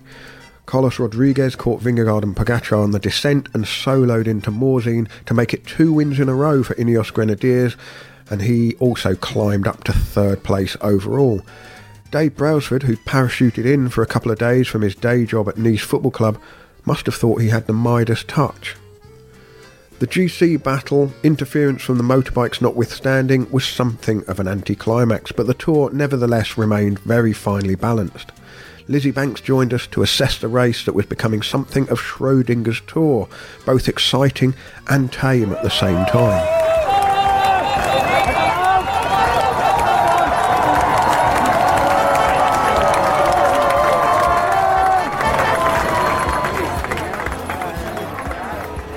That was the finish of stage 15 of the Tour de France at Saint Gervais Mont Blanc. My name's Lionel Birnie. This is the Cycling Podcast, and I'm with two people who are up at the top there. First of all, Lizzy Banks. Hello. Hello, Lionel Birnie. And Ian Boswell. Hello. Your final episode of this year's tour coverage. We'll be sad to see you quick. go. Let's let's not skip to the end. There's plenty to talk about. what was it like up there, Lizzy? Well, it's funny. It was both thrillingly spectacular and slightly anticlimactic, but the view was absolutely stunning. We were in the shadow of Mont Blanc. There were these clouds that were sort of whipped over the top of Mont Blanc, beautiful blue sky, a sea of yellow jerseys and hats beneath me, and the crowd was absolutely roaring when Vingegaard and uh, Tadej Pogacar came to the line. So it was really exciting, and I loved the atmosphere. But then the finish was a little bit disappointing and. Stage 15 saw a Wout 1 2. Wout Poels won another stage for Bahrain Victorious. Wout van Aert was a distant second, posing questions about what his effort had done to contribute to Jonas Vingegaard and Jumbo Visma's overall ambitions. But my mind that evening was on more mundane logistical matters. Would we have somewhere to sleep? We'd heard nothing from our accommodation, which I'd hoped would be the perfect mountain retreat for the rest day. We hastily drew up Plan B, meaning Ian and I had a late night dash to get to the Ibis Hotel in Annemasse before the reception desk closed at midnight. Um, my grumbles with hotels are not over because tonight we actually have nowhere to stay. We are. Hold on, Lionel. Well, you're I- stepping in, aren't you? Lizzy? Yeah, I mean, I have very kindly, if I say so myself, offered you my house to stay in multiple times, and I don't think you've actually said yes yet. Well, we'll say yes now because otherwise it's the pavement or uh, sleeping on a roundabout. We do have sleeping bags in the van, but no, we basically we booked using a very popular booking website. And um, Is that a booking- booking website? well, but basically, the accommodation has not been in touch to tell us how we get in, how we get the keys. No response from the accommodation at all, and they have the cycling podcast money already in their bank account. So not best pleased. But these are the things the Tour de France sends to test us. It's a rest day tomorrow, and we've got to try and find somewhere alternative to stay tomorrow and Tuesday night. But that won't worry you, Ian. Another change to the cycling podcast team as Ian Boswell headed home and Richard Abraham arrived, just in time for all the tension and drama to be sucked out of the tour. Vingegaard demolished Pogacar in the time trial, And now that Pogacar trailed by 1 minute 48, Lizzy felt the Slovenian had only one option left to him. That's why we all love him because he's such an attacking racer, and that's why he's a Tour de France winner because he's not scared to attack and he's not scared to be bold. But he needs to learn that he's got to rein it in in the first couple of weeks because we saw this last year and we've seen it again this year now. He's getting more and more tired and late into the race, and his competitors are just getting stronger. I don't want to labour the point about yesterday's talking point when you said why not go from a long way out and really lay down the gauntlet for mm. Vingegaard, but actually maybe that might have been an option. Might have been a good idea, Pogacar. If you want any tactical advice, just listen to the cycling podcast or give me a ring. If you want any tips on who's going to win the stage, maybe don't don't come to us. Though. I mean, it's a good point because what you were essentially saying was you wait, you wait, you wait, you wait in the Tour de France, and yes, that is the smart play. That's the kind of the obvious play. But then something like today happens, and all that waiting was for nothing. If the time trial had been a surprise, given how Pog had raced for a week and a half, his collapse on the Col de la Loze perhaps confirmed that his crash at Liège-Bastogne-Liège in the spring and the disrupted build-up to the Tour had finally taken its toll. Pog was still second overall, but the gap was now seven and a half minutes. The tour was over. Barring a disaster, Jumbo Visma and Jonas Vingegaard would win a second in a row. Matxin Fernandez, the UAE Team Emirates boss, was putting a brave face on things at the finish, though. I know it's very early, but have you any indication what's wrong with Tadej? Did you have the impression this morning that he wasn't quite right?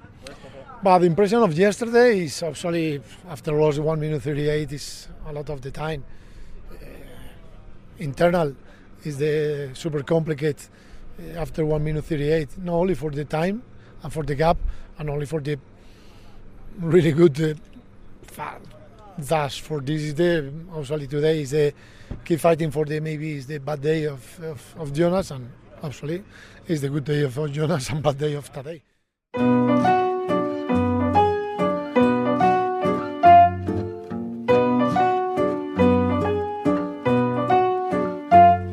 Pressure had been building on Soudal Quickstep. A few days earlier, I'd spoken to Tom Steels, and his brow had been furrowed. Fabio Jakobsen had gone home after his crash. Julian Alaphilippe was trying, but he looked a shadow of his former self. And Patrick Lefevere's team was facing its first winless Tour de France in more than a decade. That was until Kasper Asgreen pulled off a sensational win in Bourg-en-Bresse. Poulet de Bresse all round.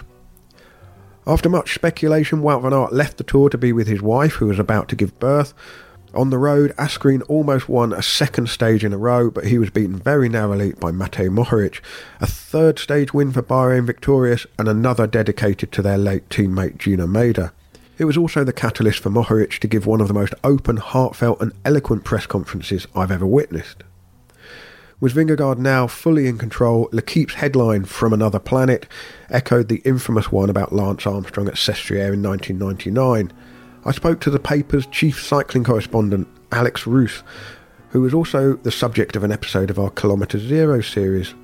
He privately expressed disappointment about the headline, but stood by his analysis. Well, Alex, I wanted to ask you a question about L'Equipe's coverage of Jonas Vingegaard a couple mm. of days ago, because the headline was raised my eyebrows a bit because of echoes with the headline that greeted Lance Armstrong's stage win in 1999, uh, D'une autre planète. And I, I know you don't write the headlines, but could you just explain the kind of uh, temperature of your coverage of Jonas Vingegaard over the last couple of days? Um, uh, for for sure, we had to to deal with the with the doubts uh, around the performance uh, on the TT uh, and the huge gap with uh, Pogacar.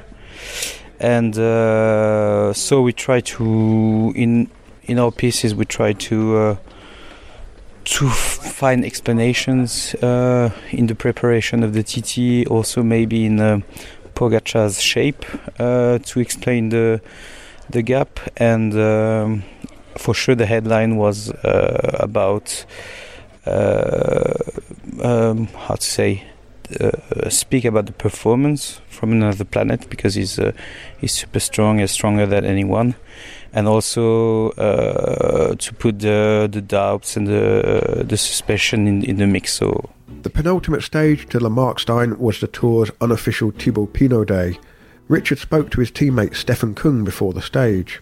Ask you a little bit about what it's like on the bus for Pinot Fest 23, one last time. What's the mood? Yeah, it's a final mountain stage in the Tour de France for him.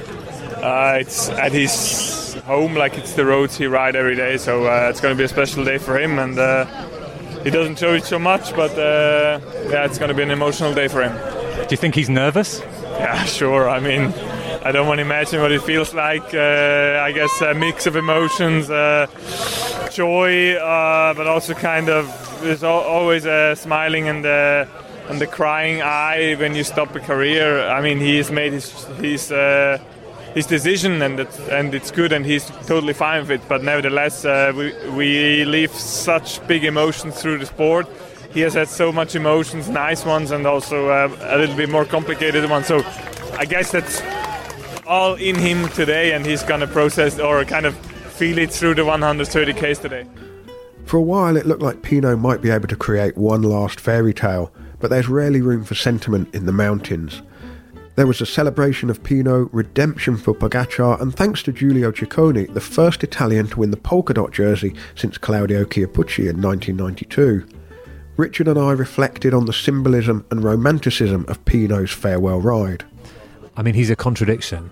He's he goes after something, cycling success, GC victory, but he admits that he's not even sure he really wants it for his life. He's very content at home, living a life of, of peace and tranquility. He's he's expressive on the bike. He, he's very emotive, but he's extremely shy off it. And the word that Mario used when I interviewed him um, was authentic and I think that really appeals to the cycling public in France, France as a whole.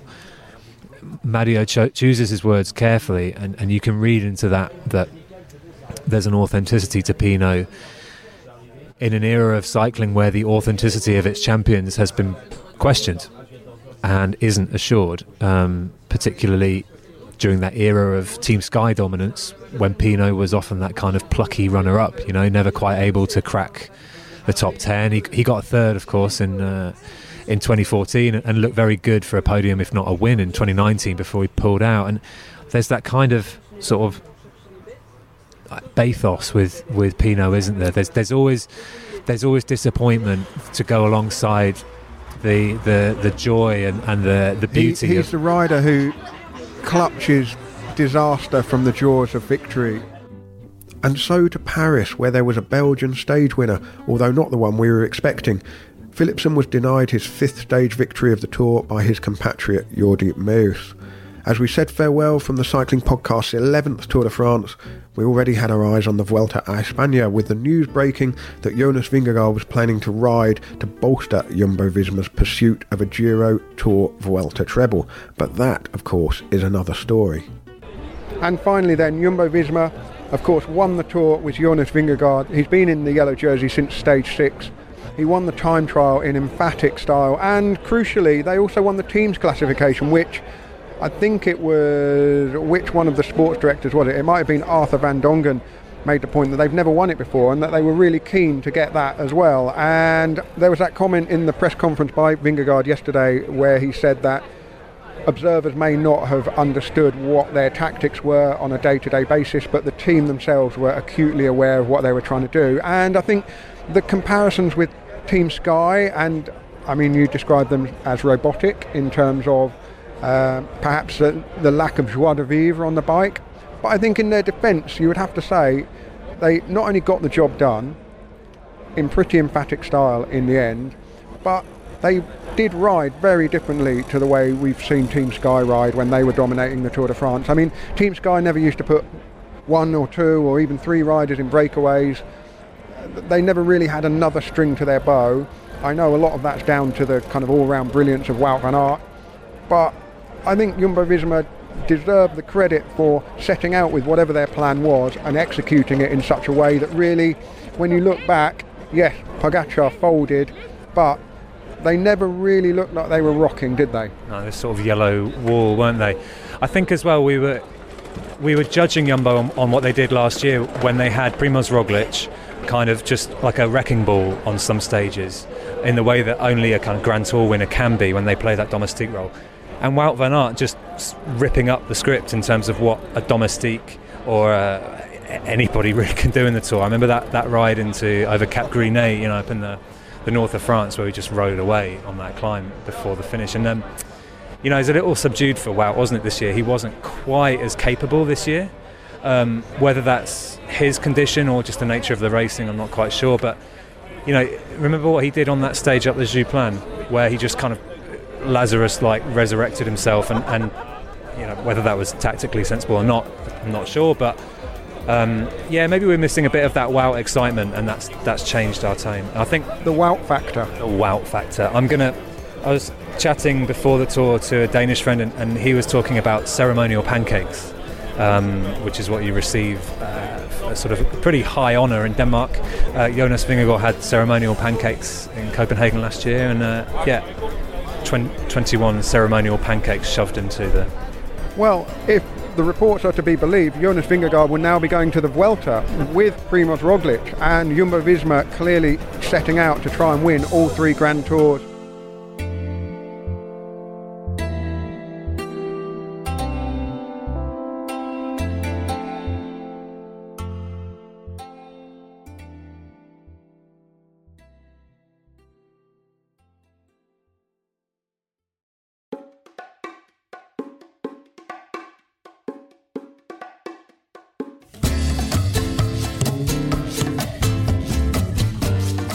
You're listening to El Clásico, the cycling podcast at the 2023 Vuelta a España from Barcelona to Madrid.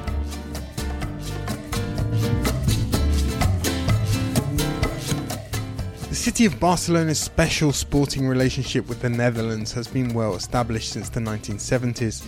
Messrs. Michels, Cruyff, Koeman, and Kluivert among the most important figures in the recent history of the city's football club.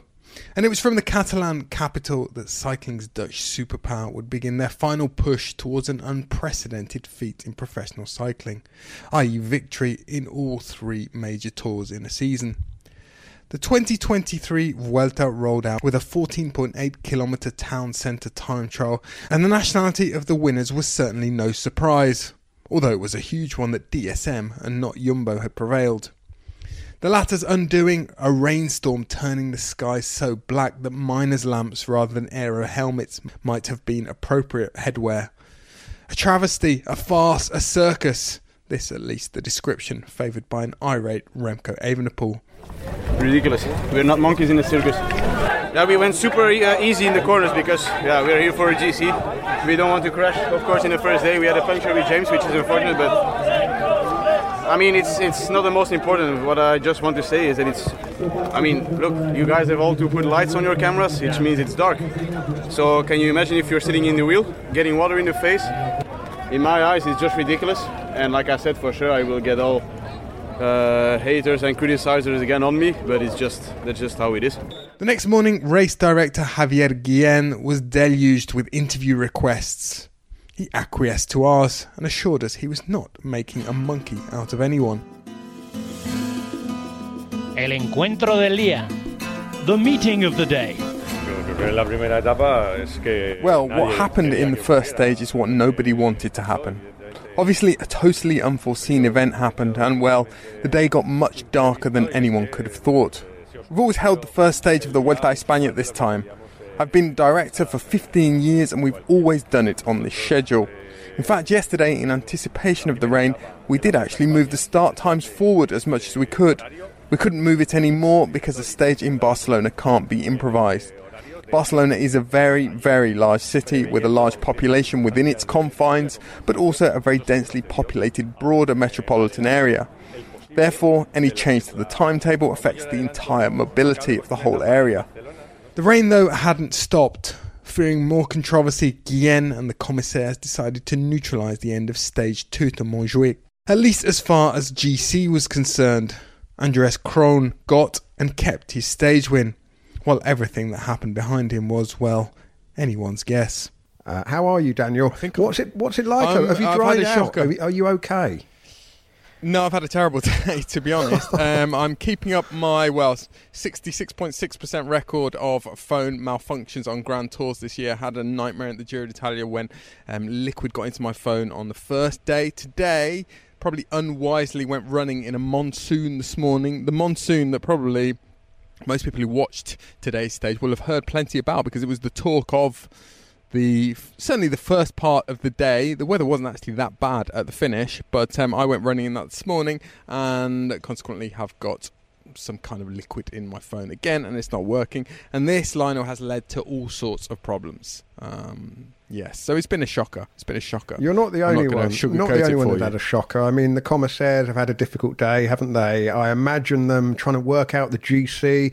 I mean, it took them well over an hour to publish the general classification after today's stage. I imagine the commissaires there huddled round sort of soggy start sheets, all with smudged pencil marks on, scrolling through photographs taken by fans at the roadside, and then just giving up and DMing all, all Well, the riders. DMing all the riders, and, and just asking them simply, "Look, just tell us where you finished, and we'll we'll put you down. Well, you jest, you jest, Lionel. But did you see? Uh, there is a video going around on social media of what appears to be a commissaire asking spectators at the side of the road whether they had any footage of the bonus sprint. It was enough to make one yearn for simpler or perhaps just sunnier times. Or yearn for something, anyway.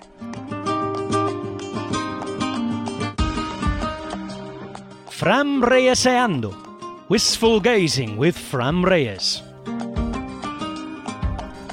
Fran, we're starting immediately. Um, live, live wistful Live? ga- This is live, live? wistful gazing. streaming. I'm gonna, I'm gonna give you three minutes to tell me what's on your mind, what's on the horizon, Fran. Turn around, and Yeah. we'll tell the listeners where we are currently. Well, we we are we, we are in Mon, uh, in Montjuic, the magical mountain they call it. So what we can see on the horizon is the looming clarity of the sun, which is about to cast upon us. You know, which would be the perfect ending for our stay in Barcelona, because there is always silver lining, and this is it. Day three took us to Andorra and a first mountaintop finish that looked ripe for Roglification. But Remco would give the Slovenian a figurative black eye while ending the day with a bleeding one of his own, having crashed into a bystander mid victory celebration. The hue of the Belgian's jersey, though, matched the trickle down his cheek. Not that Jumbo or Sepp Kuss, who Roglic had suggested could even be the team's third leader, seemed particularly flustered. And when we saw Primoz there in the group, we expected a typical Roglic sprint finish. Didn't happen. Should we read much or anything into that? No, I think, uh, yeah, when I was finished there in the last 500 or so, um, I saw he was a bit a bit late to the wheels, a bit a bit too far back, and it's it's such a tight corner in the end here. Uh, so I, I think it's yeah, when the group is that big, it's like a bunch sprint almost. Remco is obviously on form. Um, that's what we did learn today. Yeah, yeah, we expected him to be in really good shape already. Uh, you know, in, in the worlds and, and everything. Also from last year in the Volta, he was flying in the first week. Um, so yeah, I, we, we expected that, but uh, still a long way to go. For scrutineers of the Jumbo Visma power dynamic, it indeed looks set to be a long three weeks. Um, I did the, of ritual lap of the Jumbo Visma team cars this morning to see where the bikes were positioned. And Primoz Roglic's bike is sort of positioned in uh, what's it's slightly more accessible, I would say. The- It hmm. depends on the roof racks, doesn't it, on top of Yeah. cars, and you can't always definitely say that the bike on the outside, in on the mechanic side, is is the team best leaders way. because hmm. sometimes it's the bike at the front on the right hand side that's more accessible. But Roglic's is on the back, closest to the mechanic's door, effectively, mm-hmm. and Vingegaard's is the one at the front. Um, however, Fran. Um, I, talk- I really, I really like that you know these kind of details and Well, you, you go chase well, them. Yeah, well, yeah. Whether it's in any way relevant, I do not know. Kaden Groves won back to back on stages four and five, and the race leader Evenepoel's shoulders were soon pressed against the wall as Jumbo exhibited their total cycling on stage six, the Javalambre. Sepp Kuss, the stage winner, while little under three minutes behind, Roglic and Vingegaard exposed Remco's vulnerabilities, or perhaps something more sinister. A flashback to the Giro. Remco, we asked you this morning about illness in the team. Uh, you said you felt fine. How did you feel on the road today? Yeah, not bad. Uh, I was feeling okay, just uh, couldn't uh, speed up uh, when the others went. I just had to hold my own pace, and uh, in the end, on uh, it was 30 seconds slower than uh, the fastest guys. So. Uh, Evenepoel now trailed Kuss by 2 minutes and 39 seconds. Roglic and Vingegaard were even further back, but these were sweet worries. Their embrace at the finish line reflected a common delight at seeing Kuss rewarded. Yeah, I mean he's a he's a start of uh, of the mountains, and uh, yeah, for sure. I mean today I had a I had a bit better legs, uh, but yeah, long way to go, huh? But Okay. good day, huh? We will enjoy it. We don't complain, huh? Went well. We won. We take time. More you cannot wish, huh?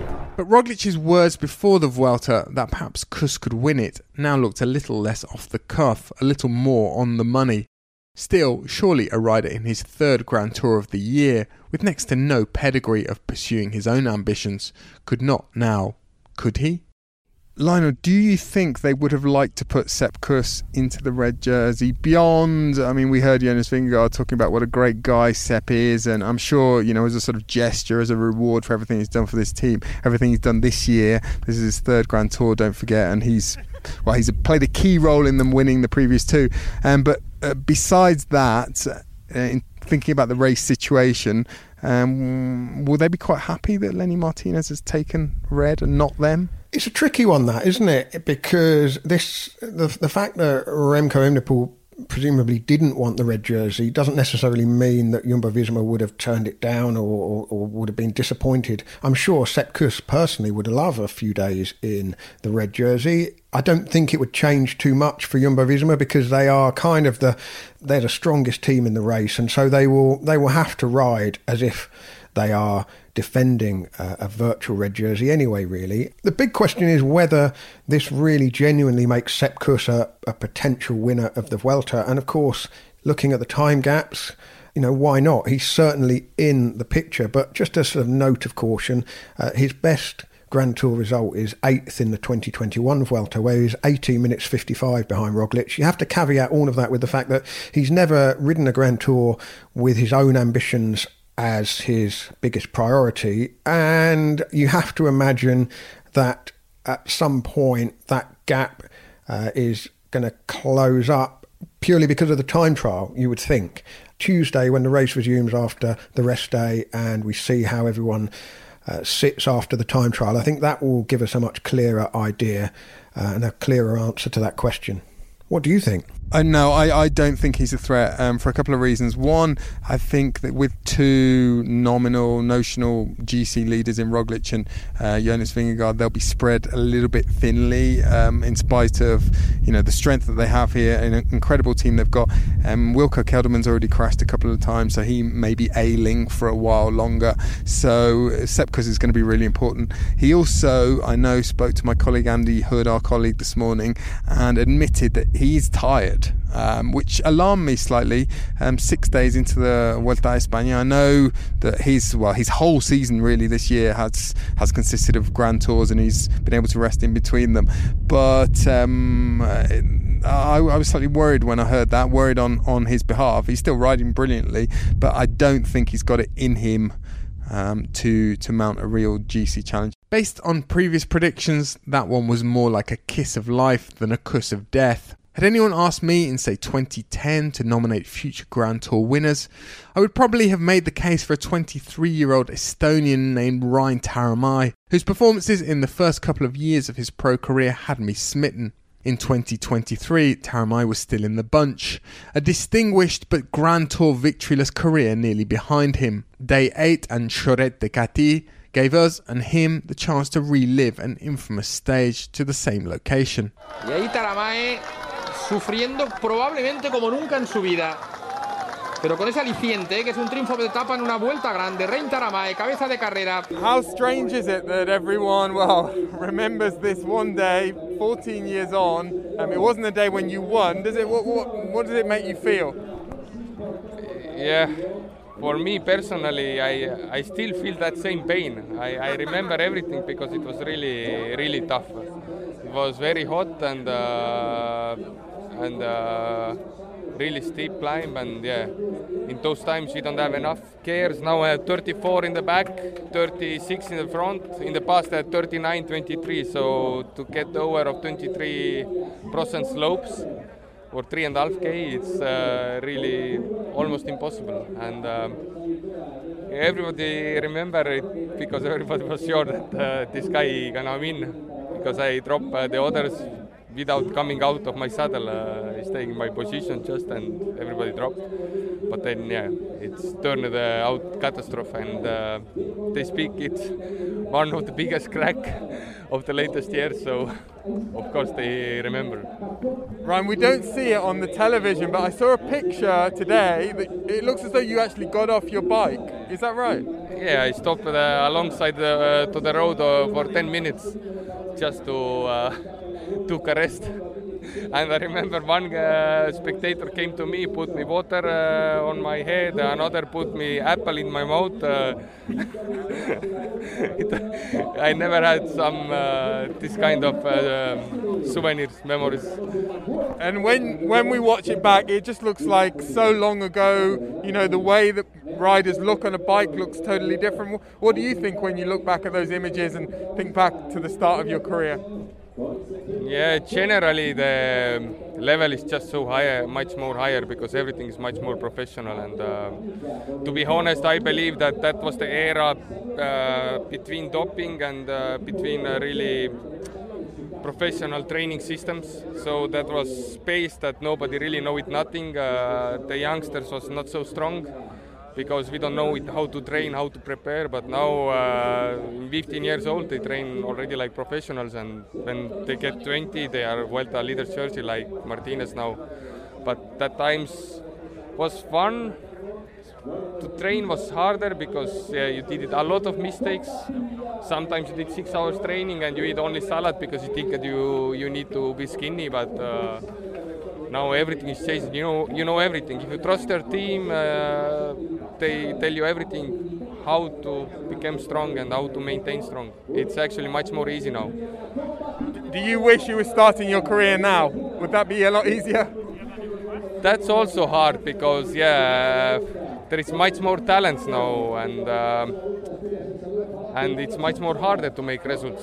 For example, before uh, there was maybe friend of bus driver uh, of team who this friend have son and he was good in cycling and they make him sign.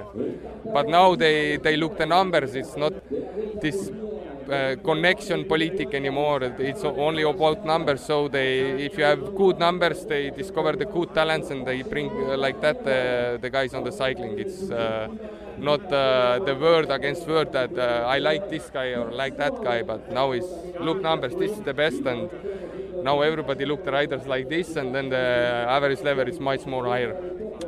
I think it's much more harder, and it was a little bit more easy before. Roglic would win that afternoon and Kuss finally take the jersey. Then more rain and another neutralised uphill finish in Murcia took us into the rest day. Next up was the TT in Valladolid, where Ganna was on another planet. I am in Valladolid, where in the early evening of September the 16th, 1965, around 300,000 locals reportedly witnessed a flying saucer soaring above the city, making it one of the most notable inc- incidents in the history of Spanish ufology. And where late this afternoon we saw an identified flying object in white, red, and green tearing through the city streets. Here to reveal the identity of said rocket ship and review all the other action on today's 10th stage. The individual time trial is the Cycling Podcast's own answer to Buzz Lightyear or Buzz Aldrin. It's Lionel Birnie.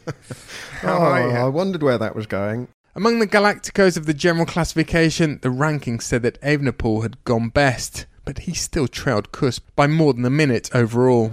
Overall, we should be happy with the GC result, but of course, it's a pity we, do, we don't take the stage today. Two times second and already a stage within the pocket is pretty nice for the first 10 days of, uh, of this Vuelta.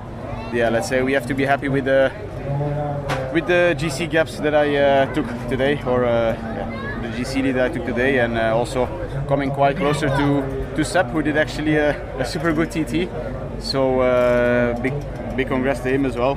Kuss's superb jersey defence had been a surprise, even for a self declared Sepp supporter and countryman. Here he is, the enemy of the state, the man who said that Sepp Kuss had no chance of keeping the jersey yesterday. Yeah, I mean, I will rephrase this because before the TT, I thought he had a chance. During the TT, after Ganna went, I thought he didn't, and I'm really glad that he kept it, so that's cool. You should be stripped of those stars and stripes that you wear so proudly on your sleeve every day. No, no, I'm a big supporter of him, you know? Uh, I just, yeah, I guessed wrong yesterday. Had a jersey been awarded for the best interviewee of the Vuelta, it may have gone to Rui Oliveira of UAE after Sebas Molano's victory in Zaragoza. Oliveira's lead out that day a masterpiece of timing, speed, and precision. His interview fizzing with excitement and emotion. Molano wanted to go like 600. I just was trying to follow, find the, the right moment. Like for 50 to go, I just find the gap. I knew it would be on my wheel. Like, luckily, I had the legs to do a really good lead out. And fuck, just seeing finishing first, I'm, I'm so fucking proud. And so to the Pyrenees, the Aubisque, Spandelles, and Tourmalet, a new twist on the old circle of death, and fatal to Evenepoel. Dropped on the Aubisque, his would be a funereal march to the finish line.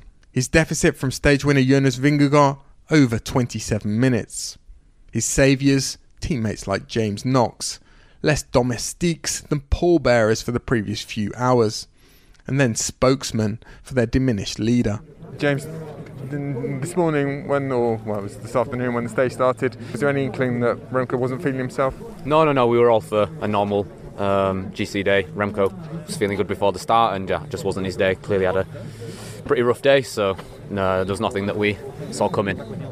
And in the race itself, uh, at the moment when he drops, I guess, on the Aubisque, I mean, was that a, a key moment in the race where the, the, pace sort of changed? From what I saw, it felt like, because uh, I was in the front just keeping an eye on Jumbo, they were riding a steady tempo and they must have got word that Remco's in the back or something because they accelerated and then only like a minute later I got in the ra- something in the radio saying like, yeah, Remco's having a bad day. So I dropped back. Oh, the guys were already around him at that point, and uh, the Jumbo train continued. So that's the last we saw of the front of the race.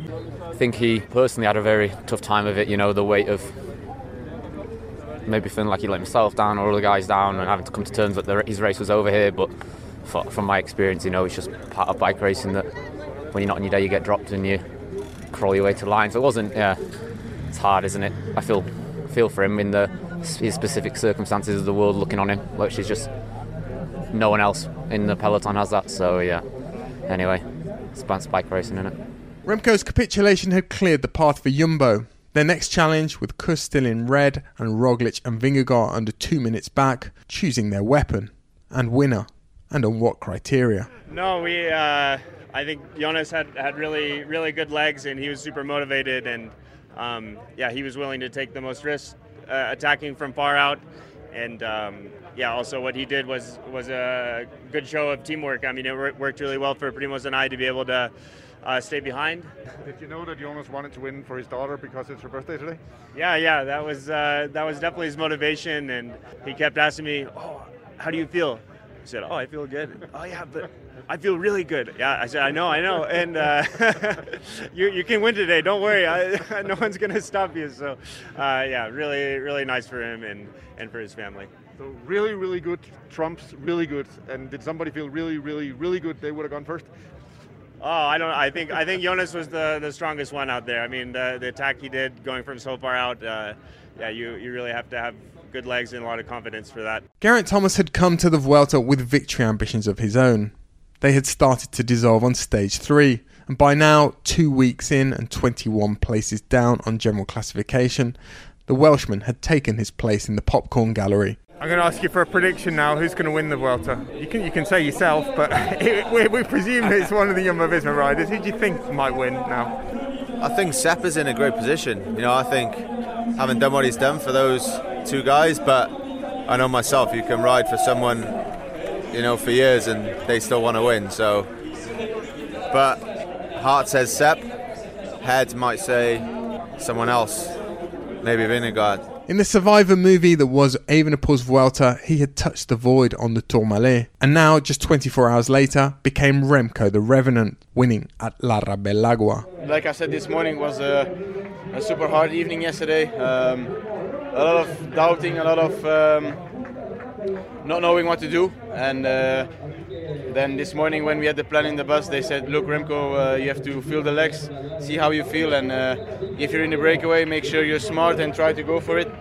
And I think the legs I had today was completely different than I had yesterday. So already, like I said before, I had a lot of messages with my wife, a lot of uh, and some some uh, minutes of phone call, and uh, she. I mean, I, I told her I, I didn't want to continue, and she just told me, "Look, you have to continue. You have to make the best of it, and if you if you do it, do it for me." And I think those words were enough for me to to take a lot of morale, a lot of energy in the legs, and uh, I showed it already today. A breather, the second rest day in Cantabria. A chance for Jumbo Visma to gather their thoughts, redefine their strategy, and perhaps their hierarchy. The outcome of a behind closed doors heart to heart, a race it had been, and a race it would remain. Darwinian, survival of the fittest, while hashtag Zaman winning, winning together. We on the outside didn't know what to believe. And anyway, suddenly it all paled into irrelevance with the news that Nathan van Hooydonck had collapsed and crashed at the wheel of his car in Belgium. Still, the debate continued. They still want to win the Vuelta as a team. That's the goal, surely. From from the team's point of view, it has to be a Jumbo Visma rider on the top step of the podium, one on the second step, and preferably one on the third step. And they're still in the same position. You could argue they're in in a stronger position because Vingegaard is now further away than the likes of Juan Ayuso and Enric Mas. I, I put it to you that that shouldn't be the only goal. The the goal should be well, the main goal I suppose is is top spot on the podium. Today, on the Angliru with Sepp Kuss in their wheel, uh, once the gap opened, I mean, I- I'm just looking from from social media point of view as well because there's a little bit of kind of management of of. Uh, you know, the optics here. Jumbo Visma's uh, Twitter account said, uh, in his communication, go guys, it's Primoz and Jonas in front now. Now, uh, we then heard from Grischa Niermann on the TV say, that's the sports director, say that they couldn't hear the race radio or see the pictures on the TV when all this was going on. So I'm not quite sure where Jumbo Visma's uh, social media manager has kind of got this info from. Uh, I mean, I'm, I'm not I'm not suggesting that it's a, a flat out um, you know, falsehood, but clearly they're very aware of the optics. So the simple thing for uh, Roglic and Vingegaard to have done, which is also the kind of convention in stage racing, is that you defend the red jersey, the leader's jersey, and they could have just knocked it back a little bit and given Sepp Kuss the armchair ride to the finish. Roglic could still have won the stage, and then there wouldn't be any kind of um, you know net slightly negative controversy about the way they played it out because effectively they attacked the race leader. You just don't do that. For Nathan Van Hooydonck, Vingegaard is uh, Van Hooydonck's. He described him as his best friend. Vingegaard probably the most likely to be able to attack from four kilometres to, to go to win the stage than you know Roglic, who would probably want to go a little bit closer in or go very close to the line. Sepp Kuss in the red jersey going to be completely marked. Next, the Angliru. At least that's what we think Groupama FDJ debutant Lewis Askey was referring to. I'm honestly more scared for this other one we've got coming up. Uh, Ar- Ar- what's it called now? Ar- Aringlu or something? Aring... Angliru. Yeah, this one. Others like Joe Dombrowski were braced for another Jumbo carve up. Jumbo ruining cycling. I got that on, I got that on tape. No, we can't put that in the public, can we? And so to the stage, much of which our other favourite American, Larry Warbasse, experienced from the break before a combination of Jumbo and the most infamous climb in cycling nearly broke him. Larry, you look a bit fresher than you did 10 minutes ago. Very fresh. And like you've had a cracking day out. How was it? Oh my god. I don't think I'm ever going to recover from that. It was hard. I mean, you managed to get in the break. Yeah, so yeah, every, for a minute. every cloud. I can't see many silver li- linings on this cloud, but there must be one there. Yeah, probably got a couple good photos, but that's about it.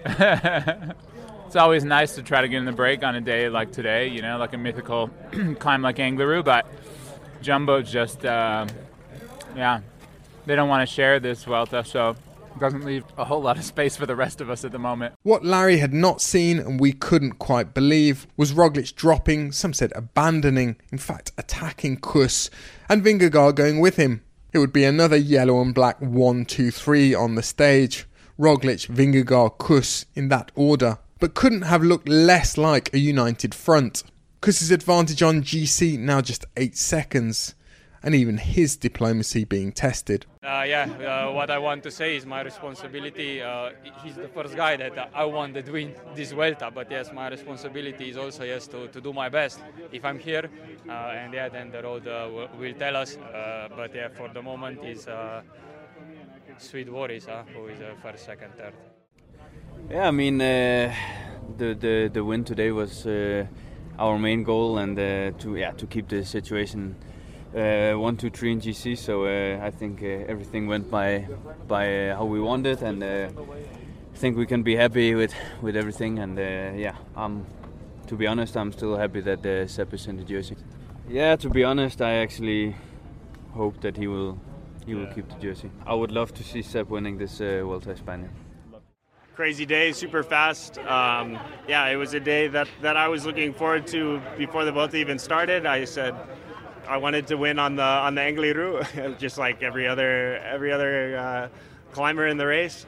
Um, and uh, yeah, that, that's what we what we did today. Uh, and I, I think I showed today and, and a lot of the other stages that I that I deserve to be in this in this position, position that uh, I'll probably never never be in again in my life. I realize that, and, and they they realize that too. They really want to see me win.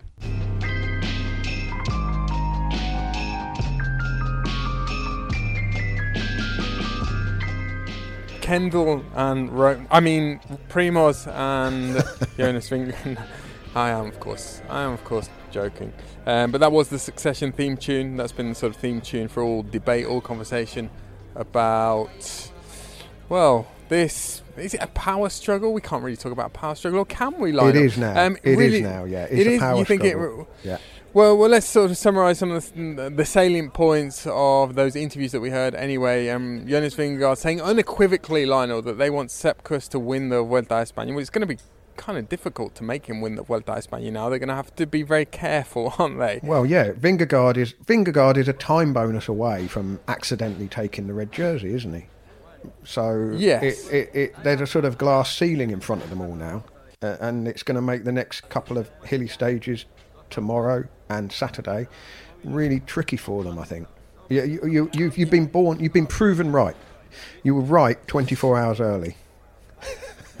and Primoz Roglic, uh, he he sort of trotted out his usual sweet worries line, but he said much the same thing that, in spite of what we saw today, they do definitely, no, honestly, really.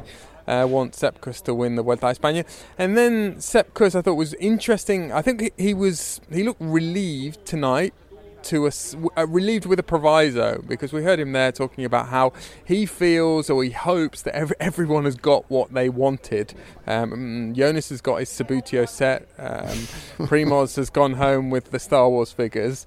And that now, finally, they can ride a little bit more defensively and effectively, well, mm, give um, Sepp Kuss a limousine ride to the Vuelta a España trophy title, which they but could have done lim- this afternoon. Well, they yeah, that that limousine that this afternoon. That, that limousine could have been ordered a couple of days ago, mm. could it not? Lionel? I mean, I is think that, is, is I that think your I can, contention? Yeah, I, I, I give them the benefit of the doubt yesterday because they were racing in very uncertain and probably quite emotional and stressful circumstances. That night, another meeting and apparently a resolution. The next morning in Allande, team boss Richard Plugge couldn't tell us what it was, but the air had been cleared. In Jumbo's plans for the remaining four days, there would be no confusion, no ambiguity. So it's uh, not a textbook uh, solution for this, and uh, we need everybody, like always, to discuss. So, and what we always do uh, during the races, we uh, evaluate uh, the stage, we evaluate how we can go further, and we did that last night as well. And yeah, you will see it today. Richard, specifically yesterday, Jonas followed uh, Primoz. Probably difficult to make the decision in the heat of the moment, but was was that a mistake? Because it's taken him so close that it's created a lot of questions, and it almost feels as though he's breathing down Sepp's neck now. No, I think uh, you know yesterday was yesterday, and I think we did a good job. Like I said uh, just now, you know we are happy with the result yesterday. Uh, again, it was a brutal climb. Uh, things ca- can happen. Big big things can happen there. So we needed to be uh, to be sharp because the big goal ultimately is to be uh, uh, to win the Vuelta, and uh, so yeah, that's that's more or less uh, what's it. We and others scratched our heads. When it comes to the race yesterday, it was, yeah, I, I was a bit bemused to be honest. More on the fact Roglic has taken a lot of heat, but I think it's kind of, um, kind of agree with it to be honest. Like it's changing his position in no way. He's not going to win this Vuelta unless he puts a minute into into Jonas today, which I can't see, but you never know. Um, his third place is solid anyway. There was no need to continue. Um, but the day before, same thing really. Jonas went early. Other teams were around, so they didn't pull behind. They didn't chase. For me, if you get, if you're going to say we race and the best guy wins, then do it. But when guys are kind of hampered and tactically, I think it doesn't.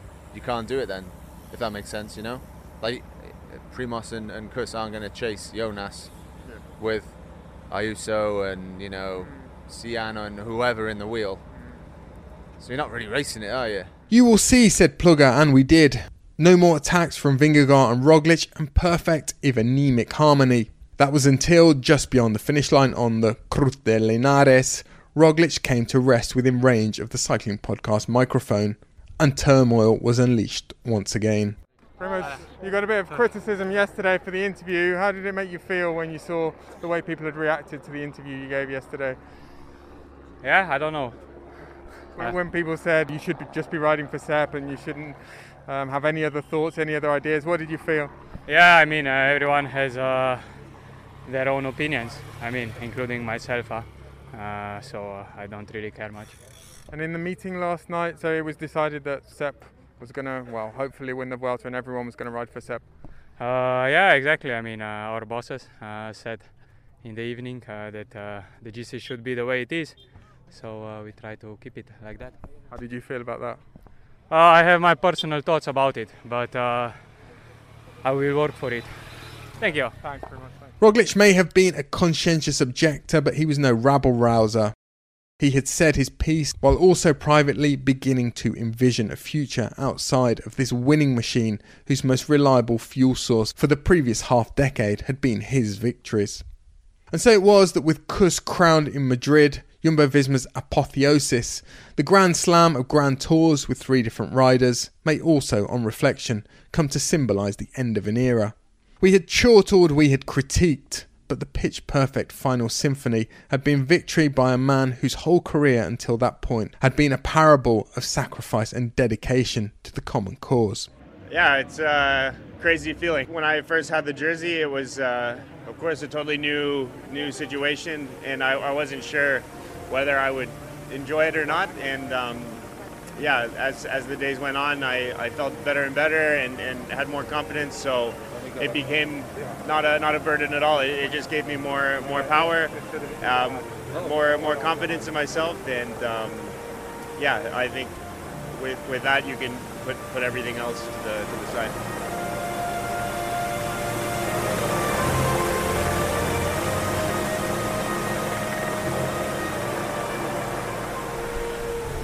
That was the Star Spangled Banner, and you are indeed listening to El Clasico. My name is Daniel Friebe. I'm the host of this episode, and I am in Madrid, precisely mere meters from the iconic Fuente de Cibeles or Cibeles Fountain, where since the 1980s, Real Madrid's footballers have traditionally celebrated titles by planting a kiss upon the lips of the Anatolian mother goddess Cibeles, and where today Sepp Kuss dressed in red, was embraced by his Jumbo Visma teammates at the end of their 10,048.7 kilometre conquest of cycling's three grand tours.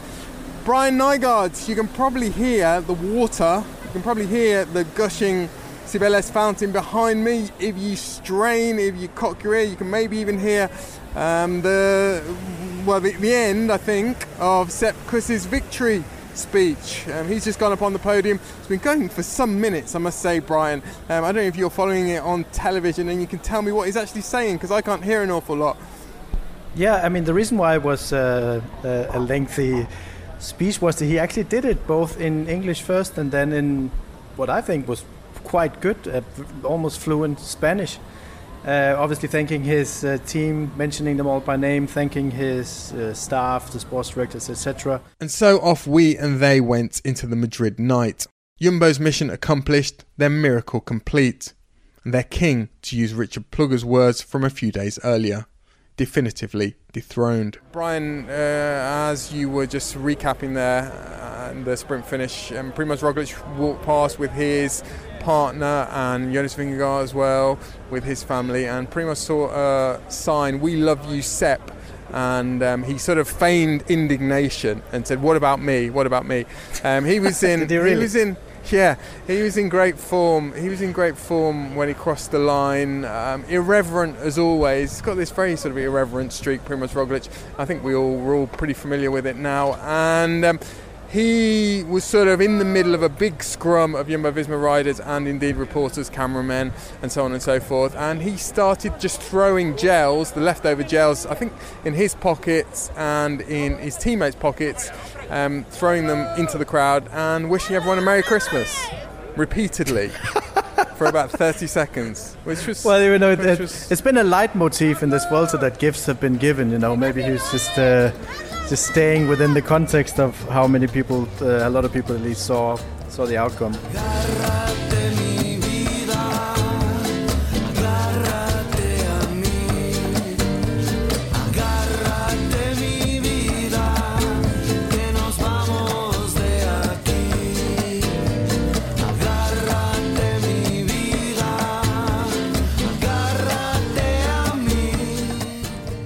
The Cycling Podcast was created in 2013 by Richard Moore, Daniel Friebe, and Lionel Birnie.